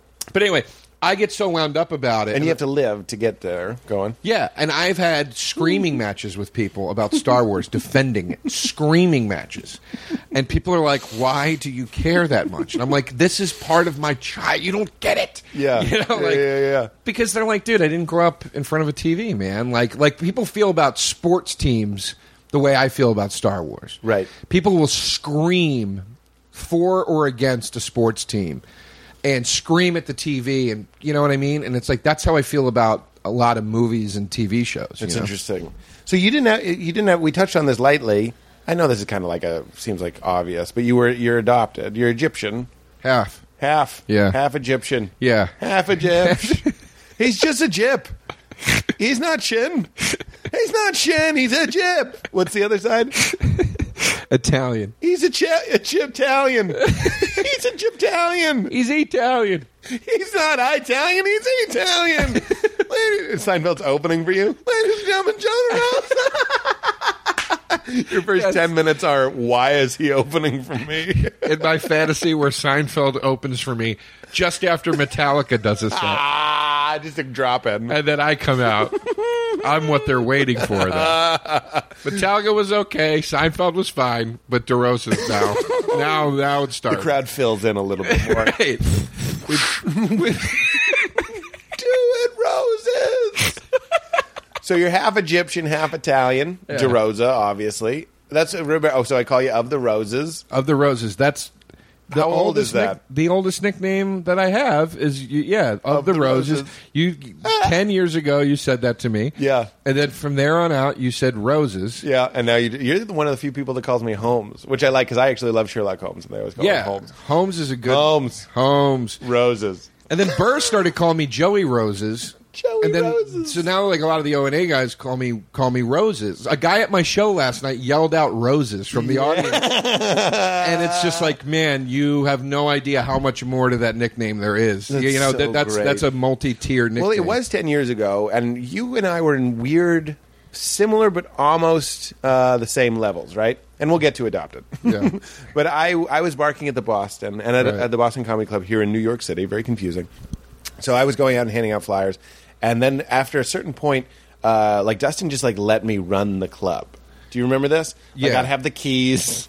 Like I would 'cause open Dustin it up. was sort of running it at that point. He right? was running it, Dustin yeah. Chafin is a very funny comic. Dustin Chafin, great guy, and he he gave me the keys and he gave me all this responsibility and gave me all the stage time. It was wonderful. And then at a certain point, I was just kind of like kind of managing the club, Right. And you were just like a little bit. You've been doing it. Uh, um, about eleven years. In Me December, too. Yeah. So we've been doing it about the same amount of time, but you came in with these guys, and you were really great. You were you were better than me, and you came in, and, and I admired you so much because we would just put you on. Like I knew we had been doing it the same amount of time. Neither of us had credits, but if Joey Roses came by, put him on. we would bump people to get Roses up there. That was one of the first. That was the first like car blanche Yes. thing I ever earned in show business was like because when I came to the city, I hung out at the Boston and did a lot of the stuff you did when you first started hanging out at the Boston. Mm-hmm. And after like a year of just being there all the time and then like having my own show on a Wednesday night and all that crap that you go through and Right. all your friends work there and they have shows and whatever. it was not like I got to this point where it's like, oh, I can actually just go get some stage time if I want to. That was a huge deal. Yeah. But you and I But you were always nice about it. I remember the humility in your face. I know that's weird to say, but you came in in your attitude jacket, and your face With had no the attitude. opposite uh, opposite of the jacket. you had attitude jacket, no attitude face, and you came in, and every you were, you remembered my name, all the little stuff. It makes such a big difference. And then you'd go on and you'd kill. We also auditioned for Stand Up New York the same night. And that's where you Yes. did I Saw a Pterodactyl. Yes. One of my favorite bits of yours. Which, by the way, yeah, I had the bit about punked where. Can I do it? Yeah, It's please. fu- I think Please. it's funny when I, I try want you to do it. remember- Yeah, I don't wanna do it. You I do want to it. try and remember your bit because I'll do it differently. And Do I it, want you to please. correct it. Is the idea that they have these shows with punked, like with million dollar budgets, and then they're all like, "Ha ha, you fell for it." but Yeah. it's like these elaborate schemes, and then it's supposed to be revealed that you're a doofus for believing the prank. At the end of the show, the guy's like, "I saw a pterodactyl." that bit would be so at home in my own act. Like I love that bit because I hate gullible. I hate pranks. I'm very gullible. And I hate pranks. There, there- there- there's betrayal. So you spend a million dollars making me think vampires are real. I saw an army of goddamn vampires drinking blood. Right. I saw it. Right. And I'm an idiot. Right. You're an idiot. You just Right. spent three million dollars to make me look kind of stupid. Yeah, it's like you're pulling all the strings, and you can make anything you want to ha- happen happen. I So, saw- yeah, I fell for it. Yeah, I fell for it. I thought there was a pterodactyl. You know why? I saw a pterodactyl. The reason I Best fell for the example. pterodactyl prank, is It's because I, I saw, one. there was a pterodactyl like there. clear as day. He flapped by. Now you're telling me it's animatronic. Well, great job because I thought it was real. I guess I, there's egg on my face. pterodactyl egg, which you also made. And you, you- to this day, Ro- uh, Holmes, I still use uh, I still use this bit that you gave me. Oh, yeah. and I, it's going to have to go soon We'll because it's, do it. it's getting too dated. But Do it on the air. But we were sitting on my couch the day after New Year's Day when Dick Clark was still alive, and we were talking about. New Year's and all that stuff, and you said to me, "Do you think when Dick Clark is in his final moments in the hospital, the nurses will gather around his bed and go ten, nine, eight, oh my god. and I started laughing so hard, and I go, "Oh my God, Pete, that is your new opening joke. It's perfect. It's New Year's. Just open with it." And you said, "No, no, it's a little too mean. You do it." And I, of course, said, "Okay, I have no problem with doing a mean joke." And I still do it. It's it's in the middle of my act because my whole act right now is about life and death and everything, so it Yeah. fits right in. Yeah, yeah, yeah, yeah. And it's a nice like You goof. used to text me every time it would work or whatever. I did it all weekend up in uh up in uh, uh I was in West Nyack and upstate, and I, I did it all weekend up there, and it was so great because people groan when you s- when you start when you start the joke because I started out by going, no matter how much of a heads up you have about death. It never softens the blow. Dick Clark is a perfect example of that, right? And the crowd groans like, "Don't make fun of Dick Clark." And then I talk about no, you sat there for you. Everybody used to sit there and watch New Year's Eve, going, "I can't believe he fucking made it again. That's amazing," you know. And then I do the the ten nine, and when I get to the ten nine thing, applause break. It's one of my favorite things in the world. It's like what Patton was saying. You change their mind about it. There's Yeah. a journey to it. Yeah, I love that so so much. I, I have a thing where I talk about how um, there's no people say there's no price. Um, like if I were, if I said to you, would you suck a dick for ten million dollars? And I can feel people like back away from the premise. You know, Uh-huh. they're like, ugh. And then at the end, it's all applause and fun, and everybody's on board. And it's so fun to be like, you're the same people that didn't like the beginning. Yeah. You know what I mean? Isn't that incredible? It's one of the best things you can Is do. that okay? One of my favorite things if you're doing like a long set. this is a riskier thing in a short set, but I really like in a long set if you come out. And this happened to me last night. Both shows last night, I came out and I was trying to riff on something that had just happened to me before I went on stage. Yeah. and it was different both shows. And I went up and I just started talking about something that was in my head, and it was getting minimal after, and it wasn't just wasn't that funny of Sure. a thing and I just that moment in your head where you're like, they're not laughing, but fuck it, I got the the the act is coming. Yeah. it's coming, and then the next thing you know, it's great, and you're having a blast, and and you're killing, and you're like.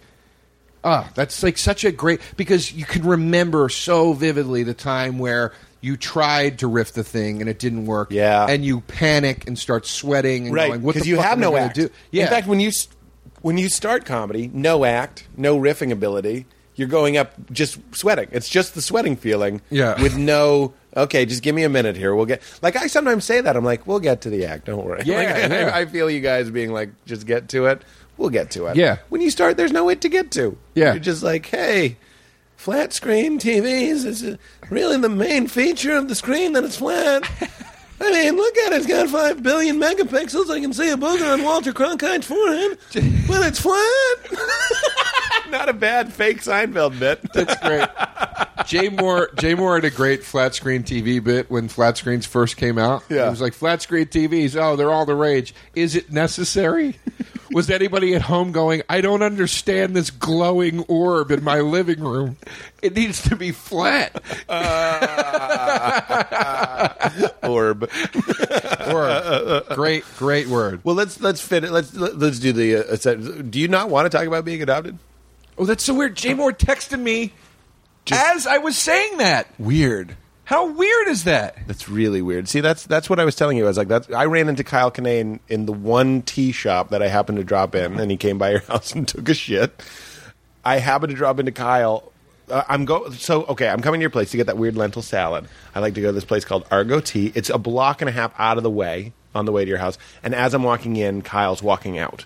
And then I said to Kyle, I was like, "That's enough for me to believe in anything." You know what I mean? Now Right. I believe in everything Right. aliens, God, the whole the whole thing. Because Kyle walked out. We're talking about Jay Moore, and he texts you. Pretty fucking bizarre. That is weird. What That's so world are we weird. living in? What world is this? What world is this? Well, what do you make of that? uh, that he texted me while we were talking. Is it just Or non- the- is it nonsense or is it something? I mean, no. I think there's a science to it. I think there's a loose science to it. I think what it is is that I've se- I saw Jay recently. We've hung out very recently. Yes. He's in town. I He's do- on your mind. Yeah, he's on my so mind. you're going back instead of forward.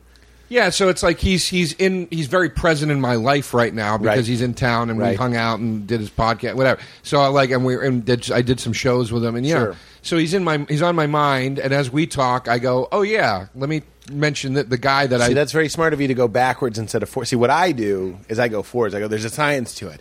You're putting out this energy, and Jay feels it, and he texts you because he knows you're talking about him. But you're going backwards, which I think is brilliant, or, or I should say rational. Well, I think I think well, you know maybe a little bit of each applies. Maybe you talk about somebody because because of this fondness for them, Right. And because of where you're at in your life with them and where they're at with you, they have this similar fondness, and you're on their mind too. Right. So it just sort Yours of makes converges. a lot of sense, though. He, you're on his mind. You're he, and then then it does come down to a split second coincidence that he texts at the moment we're talking about him. It doesn't address that fact. Right. He should have texted you after the show. He should have texted you an hour ago, but he texted during the show when we're talking about him. Right. It's kind of bizarre. It is Some, weird. some people say that the next science will be that like frequency science of our thoughts. that Really? Thoughts are things. That's very interesting. It is I wish I interesting. read science the way you do. I mean, I I, I mean, That's Pseudo, a pseudoscience. but I mean, you're really up on like these these theoretical things, the the the uh, dreaming, the, uh, the what's that called again? Uh, Lucid dreaming? lucid dreaming, and the astral projection.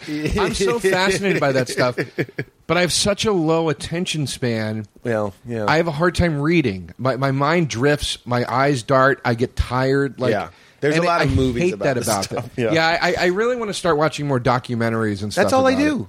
I, I am not a, a smart man, but I watch a lot of documentaries. I'm just lift. That's all knowledge seems to be to me is you lift other things smart people said, and then you get Yeah. all the credit for it. Yeah, well, I love that burr bit of like, I have no opinions that I didn't overhear in a bar. It's so you know what I funny. mean? Like, like I just Yeah, got. it's I just so got true. points you for know, sounding. I was wa- again. I've I've plugged this on the show before, but it's a series called This Emotional Life. It's on Netflix, and uh, it's really interesting. And when they were talking about marriage, and this woman, the woman who wrote Eat, Pray, Love, made this brilliant point about marriage, which she was like, the modern marriage is like a man and a woman, right? And what you want in a partner, and this goes both ways, but uh, I think she was speaking woman to man, but it doesn't matter.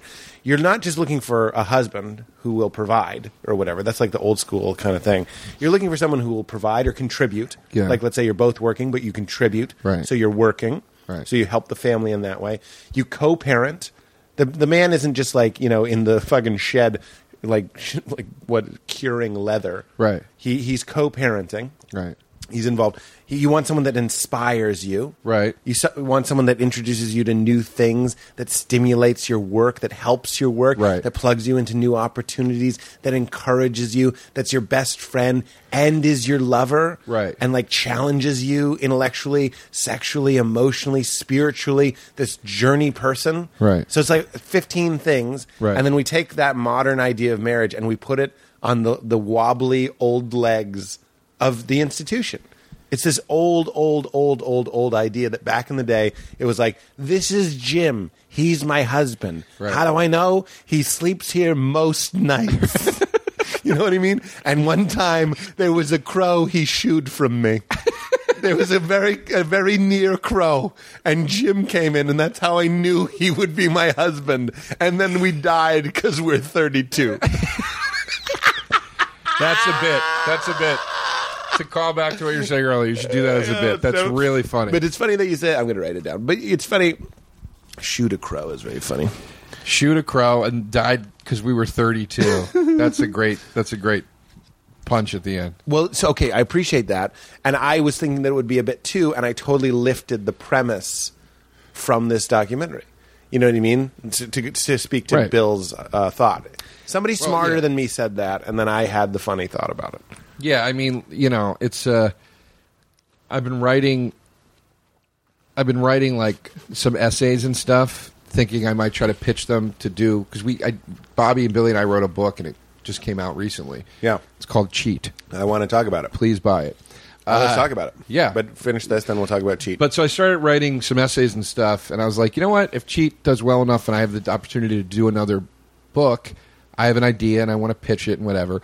And I was, when I was writing the intro piece to the book, like the in- introductory chapter, like one of the first things I say is like, look, I know I'm not the first person to talk about these things. There are people far, far, far smarter than me yes, that have discussed these things and have opposing opinions to the ones I express in this book. But these are just my thoughts and my takes on this stuff. You know Yeah, what I mean? yeah, like, yeah. let's get it out of the way. I know I'm not the Right. icebreaker on all these things. I'm not trying to say I am. Right. You know, it's just I want to talk about. We're this very similar in that way. I often say off stage, like in regular conversations, I go, maybe on the podcast too, I go, I know I'm not breaking any, breaking any new ground here, but Right. because you don't want anyone to think you're you think you're that smart. Yeah, yeah. You never want to be that guy. Yes. I, I got the inside track, folks. Right, right, right. You know, it's- get over here, get over here, get over here. Yeah, I'll yeah, tell you what's up. yeah, yeah. fuck you. it's always get over here. you know what? I'm going to try to. F- all right, we got to talk we, sneaky bites. Yeah, we also got to talk about cheat. Oh yeah, okay, okay. Cheat. So cheat. We wrote this. well, th- Was that the point you, you said in the intro? Did I cut you off? was that the point of what? The point of you bringing up that intro is that you like you, you like to say I don't know what I'm talking about. Yeah, I was. Just, oh, you were speaking. I- I You're was just- piggybacking on the idea that we're all getting our ideas. Yeah, from smarter exactly, people. exactly. Uh, Yeah. Yeah. and then I shamelessly plugged the book in the middle of it. I want to talk about cheat. We won't forget to talk about sneaky bites, but we might forget to talk about cheat. okay, cheat is well. We you know, Bobby, Billy, and I wrote and produced and- Robert Kelly, Bill Burr. Yes. Uh, wrote and produced and directed a film called Cheat. It was a short film, It's great. and uh, Where can people see it?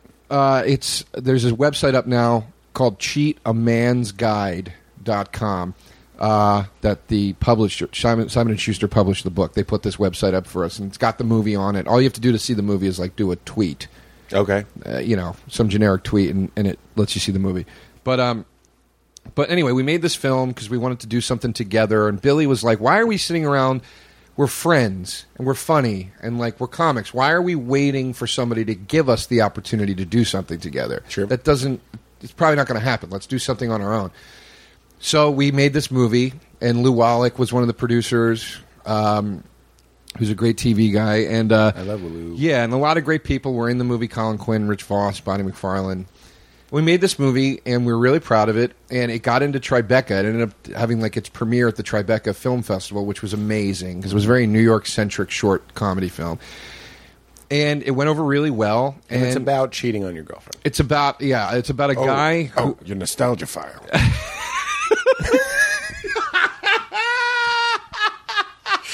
Because in the movie you say nostalgia pussy. Yes. Oh, nostalgia pussy. Yeah, the blowjob that got away. Yes. Oh. Yeah, yeah, yeah. Uh, so the uh, the uh, it's yeah the movie. The basic premise is, is I play a guy whose girlfriend is out of town for like twelve hours, Hmm. and he lives with her, and he wants to cheat with this other girl who he's going to bring into town From high school. Yeah, for the twelve hour window. And it's- Nostalgia pussy. Yeah, exactly. there you go. And it's like a heist movie, except it's cheating, and it's it's funny so it did well, did very well, and seemed well received. And then uh, the guys at Apostle, uh, which is a great production company, they they came and they said, "Look, why don't you guys write a book based on the film, like a funny book that's basically a guide to cheating?" Yes. And uh, we were like, okay, that sounds like a funny idea and, and a good way to cross promote our film and all that stuff. And uh, so we did. And like we sold it very quickly uh, within a few weeks of writing the, the, the proposal.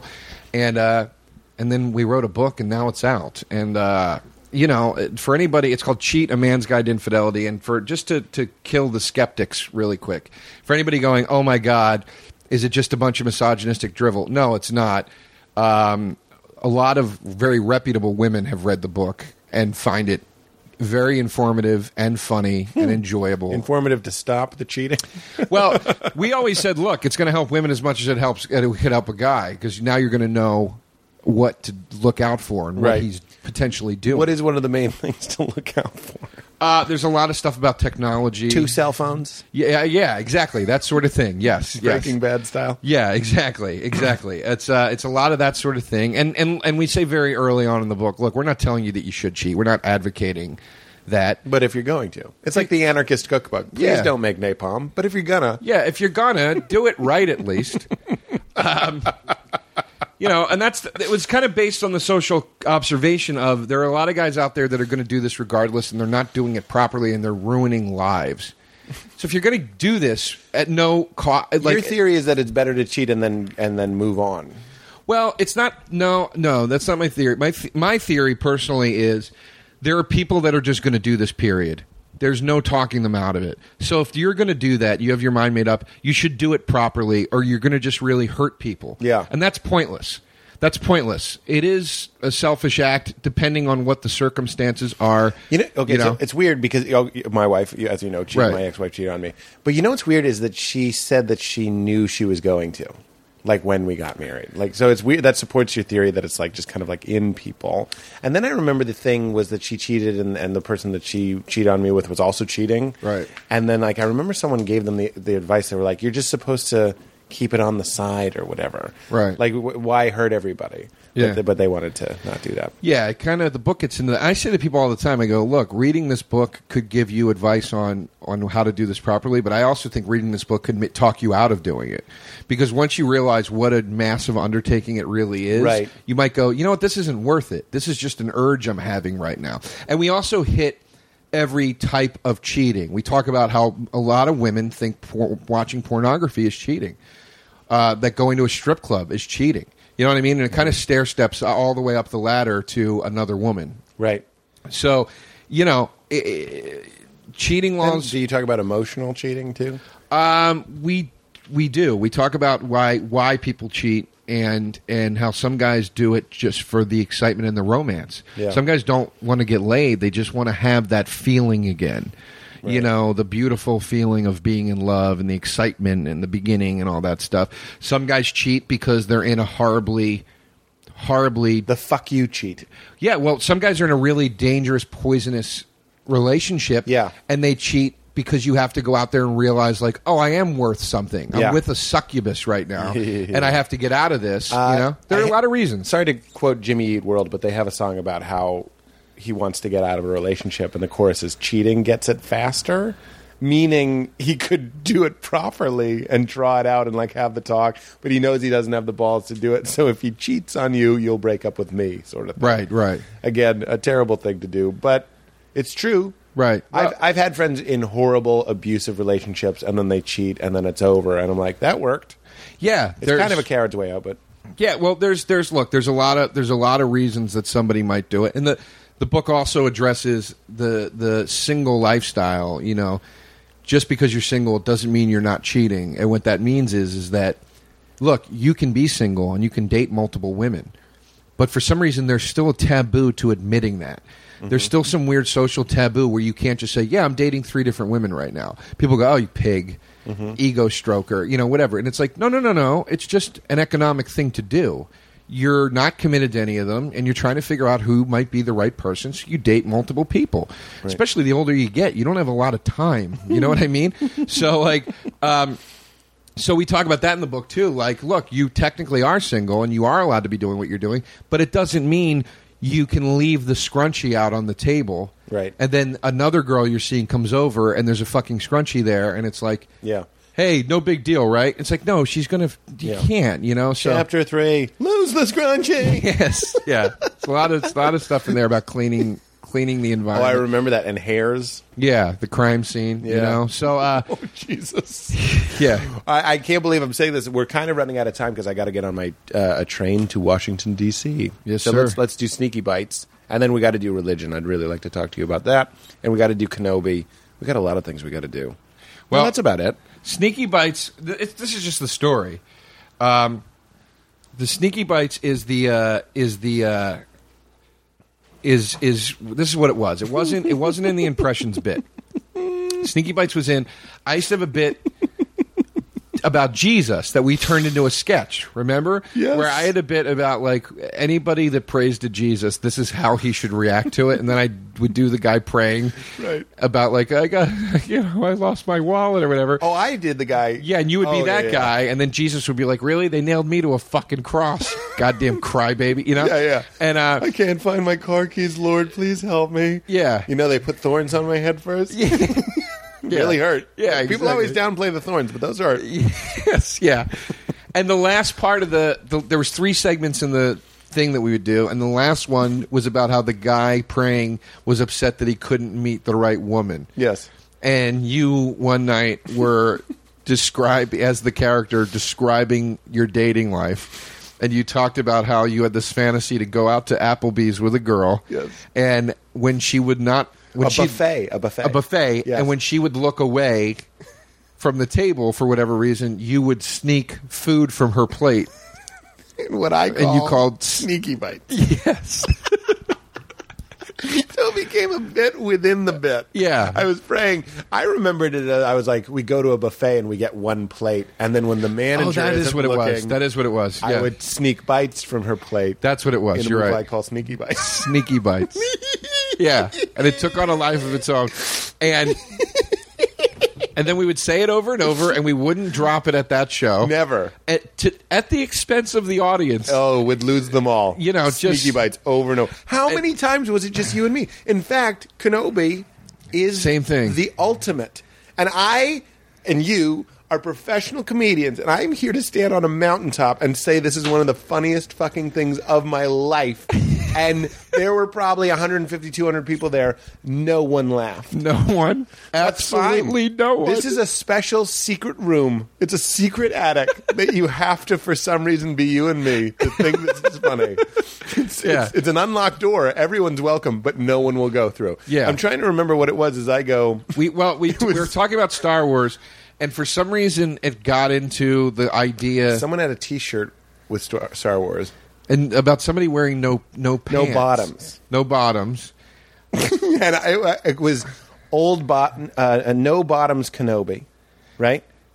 Yeah, Something like that. yeah. We, we were talking about Maybe the because he doesn't idea- wear pants under the robe or something like that. Yeah, yeah. So we were like, it wasn't Obi Wan Kenobi. It was it was no bottoms. Obi Wan no bottoms. Obi Wan no bottoms. That's right. Obi Wan no bottoms. Yeah. and we're riffing. Yeah, Yeah, we're just talking about Obi Wan no bottoms. Yeah. and I or I said Obi Wan no bottoms. Right. and then you there's a pause, and then you go. I wonder if he's talking about old Ben no bottoms. I, I wonder if he's, I wonder, you said it exactly like Skywalker. You go, I wonder if he's talking about old Ben no bottoms. Nobody, I mean, nobody got the reference. no one got the nobody reference. knew what the fuck was Oh. funny about that. Who doesn't get that reference? Talking about old Ben Kenobi. I wonder if he's talking about old Ben No Bottoms. yes. Obi Wan No Bottoms. Right. So Kenobi's been replaced with No Bottoms. Exactly. You and your genius go. You didn't even look at me. You looked away from me and went. I wonder if he's talking about old Ben Because that's No Bottoms. that's what he does in the movie. He I looks off. know. I, you- I know. and I fell onto the floor. I fell down laughing to the sound of 150 people not laughing. at all. We didn't give a fuck. It's like you know what this this sounds like romantic. It's like me and your mother danced all night. The band had stopped playing. I still spun her. That's what it felt like. Yeah. It was like a co- comedy romance in that moment. 'Cause Yeah. we didn't give a fuck that no one was. This laughing. was our yeah. This was our scene from Woody Allen's Manhattan, where we're on the park bench as the sun comes up over Yes. the 59th Street Bridge.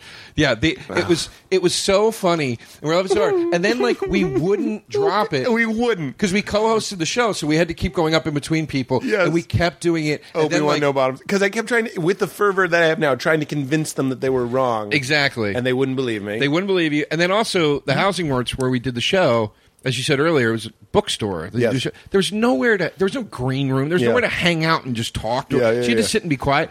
So we're sitting in separate parts of the room, in between sets, and you're texting me, old bed no bottoms, and I'm laughing and you're laughing hysterically. Kamau, Kumail's on the stage. this is where the Kamal thing that I was talking about earlier. He gets on stage and he's like, Jesus Christ, oh my God. I mean, they're still talking about it. Nobody thinks it's funny, guys. They're texting one another. They're texting one another, old men no bottoms. they're like two lovers that think it's. I don't know what accent I'm breaking into. He kind of sounds Australian at the end. Yeah, there. it's- two lovers. Yeah, I don't know. It's, there's an Australian That influence. wasn't Australian. Colonization. yeah. Yeah. Ben, no bottom. It was great. It was great. It's one of my favorite comedy memories ever. It's one of my favorite memories. It's one of my favorite memories. Yeah, period. Like I wonder if he means old Ben no bottoms. I, I want perfectly delivered. Perfectly delivered. I saw Skywalker. In that moment, you were wearing his futuristic old clothes. and that was the moment that I lost all faith in the housing works as a comedy venue because you know when you when you get a thing in your head and you're like you're like oh my god I thought of the perfect thing to say right now the space opens up you don't have to fight to get it in Yeah. space opens you deliver it you're like I just hit that perfectly and then it gets nothing you're like this is not going to It's work wrong. here. They, Yeah. How are they not laughing at this It's right like now? sexually, you bring up some big move and it doesn't do it for him. And you're like, I don't think we're right. Yeah, I don't think we're compatible. Yeah, yeah, yeah. As lovers. Yeah, it was. I remember. I remember you scolding that audience so frequently and going. You would say something, and it would be funny, and then you would go, "If that doesn't unlock the chest where Yeah. you keep your laughter, Yeah. or what, you know that That's line." where it's I like- learned that. Yeah. Yeah, you were like, "I don't know what's wrong with Yeah, you." I can't help you. If I'll say th- that's where I learned it, a hard room like housing works, and we figured it out, you know, over trial and error, trial and error. But I, I have this bit where I talk about um, seeing a mouse on my countertop and asking him, "Why do you have a tie on? Do you have a job in there?" pointing to the hole, like I don't explain that I'm pointing to his mouse hole, Right. And then But we know what you mean. and then I go, if the idea of me talking to a magical mouse wearing a tie, saying, Why do you have a tie on? Do you have a job in there? doesn't make you laugh. I can't. Leave. Just leave now. I got nothing Oh, it's for so you. funny, man. It's so funny. I love it. Dude, we gotta we have so little time. well, listen, let's let's let's talk about the options.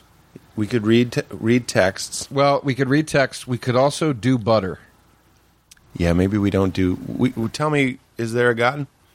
I think I've got butter right here. Just tell me while you're looking at butter, is there a god? Is there what? Is there a god? I don't think so. I don't think so. But the best way I've ever heard that question answered was uh, was uh, um, George Carlin said. They said, "Are you? Would you call yourself a atheist?" And he said, "He said no." I, there you go, Rio Rancho. Go on, go on. The uh, they he said they said would you call yourself an atheist and he said no I, I wouldn't I'd say I'm better to be described as an agnostic because as much as I can't prove there is a God I can't prove there isn't one either it's an impossible thing to prove in either, either direction but I would lean towards thinking there isn't one Right. so that's that's what I would say I think now, by modern terms, that would be an atheist. I was just talking to Kurt about that, how they're including the agnostics in the group. well that's funny because Because ev- any good atheist, not any good atheist, but most atheists would be like, is there a 0.0000001% chance? Yeah. But we're saying probably not. well a few years ago Is this butter? I found We're it. going to do butter. I finish, found it. finish God, and then I we're found going to it do butter. a few years ago. It was a very different approach in the atheist community. It was like shit or get off the pot. Yeah, oh, I see. You're either with us or you're not. Like stop with this. Not you know. Which I'm surprised that that's loosened up a bit, especially since they discovered the God particle, which further Right. alleviates you know the the necessity of this supreme being. Like you know within years in a short while which in science terms could mean 50 or 70 years but like you know they'll be able to say this is how existence started. Yeah. Like we found this particle. This is how. If it's the Big Bang, and we decide that that's actually what it was that got us here, Yeah. we know we will now know how the fuse was lit. Wow. Because that's always the missing piece. Well, what what lit the fuse? What was the spark that caused the bang? Right. They can never describe it. They don't know. That's why there's like planner's theory. Maybe life was pl- if it was life grew on the backs of amoebas or whatever it is. Okay, but what put the amoebas here? Yeah. Was it a higher being that came down? Aliens, you know, Prometheus, that whole thing, Yeah. you know, like so.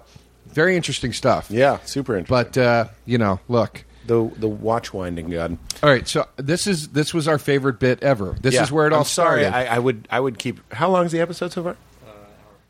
hour forty five. Roses is a short one. Is- we always go to. Is- we go to. I I gotta fucking get on a stupid train. what time's your train? three? All right, well that's fine. It's yeah, it's, what, what, we're we're at oh well we're we're about two hours. Yeah, okay. Is that what you usually do? Yeah, but I'm like Rose. Well, we'll do Glen, what we're gonna do. We'll do the episode. You made it movies or whatever. Yeah. And we'll watch Glengarry, and for the most part, we'll just talk and we'll cover how you're adopted. Yeah. That's fine. That's fine. And I'm talking about that in therapy right now, so there'll be a lot more to discuss later. Uh, okay, I, this is I can't believe it's not better. This is the idea that the setup to this is I love that there is a product that's kind of part of a conversation. Yeah. right. It, the product is called I can't believe it's not butter. Right. and this is the buy. We go. I don't know if you know this, but the people who made I can't believe it's not butter are actually putting out a new line of products. These are actual products. Yeah. that continue this conversation. Yes. So yeah. the first one's I can't Yeah, believe it's and not this butter. is the first bit we ever wrote together. Yeah.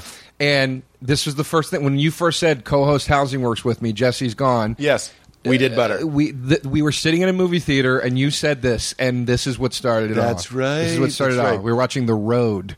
oh my god. All right. Oh, I remember that. Okay. Okay, so the first one is I can't believe it's not butter. The second one, Really? This isn't butter. That, that's weird because it tastes like butter, like a, like a lot, you have to to really enjoy it. You have to picture it in the font on the which bucket, we had. We which had we had. we had a Which screen we behind had. us with the logo. But Yeah, then we've the- done the- it without, and it works just as Yeah. well. Uh, and then they have a new one called uh, "Come On, Bro." if this isn't butter, if it isn't, just level with me right now before I go to work.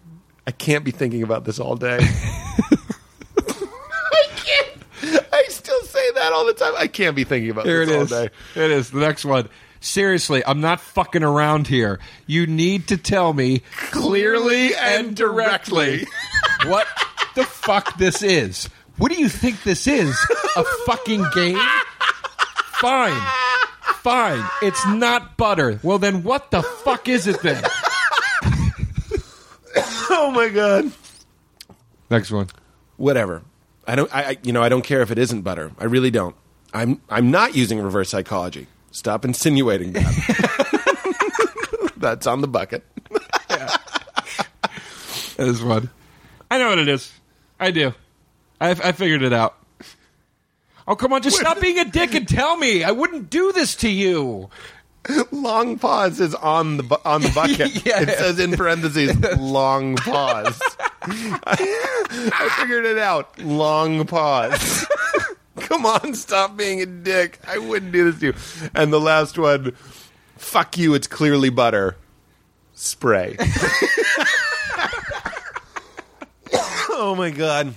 I If love only for old old Ben no bottoms. it. I love it so much. old Ben no bottoms every day of my life. I love it so much. Roses.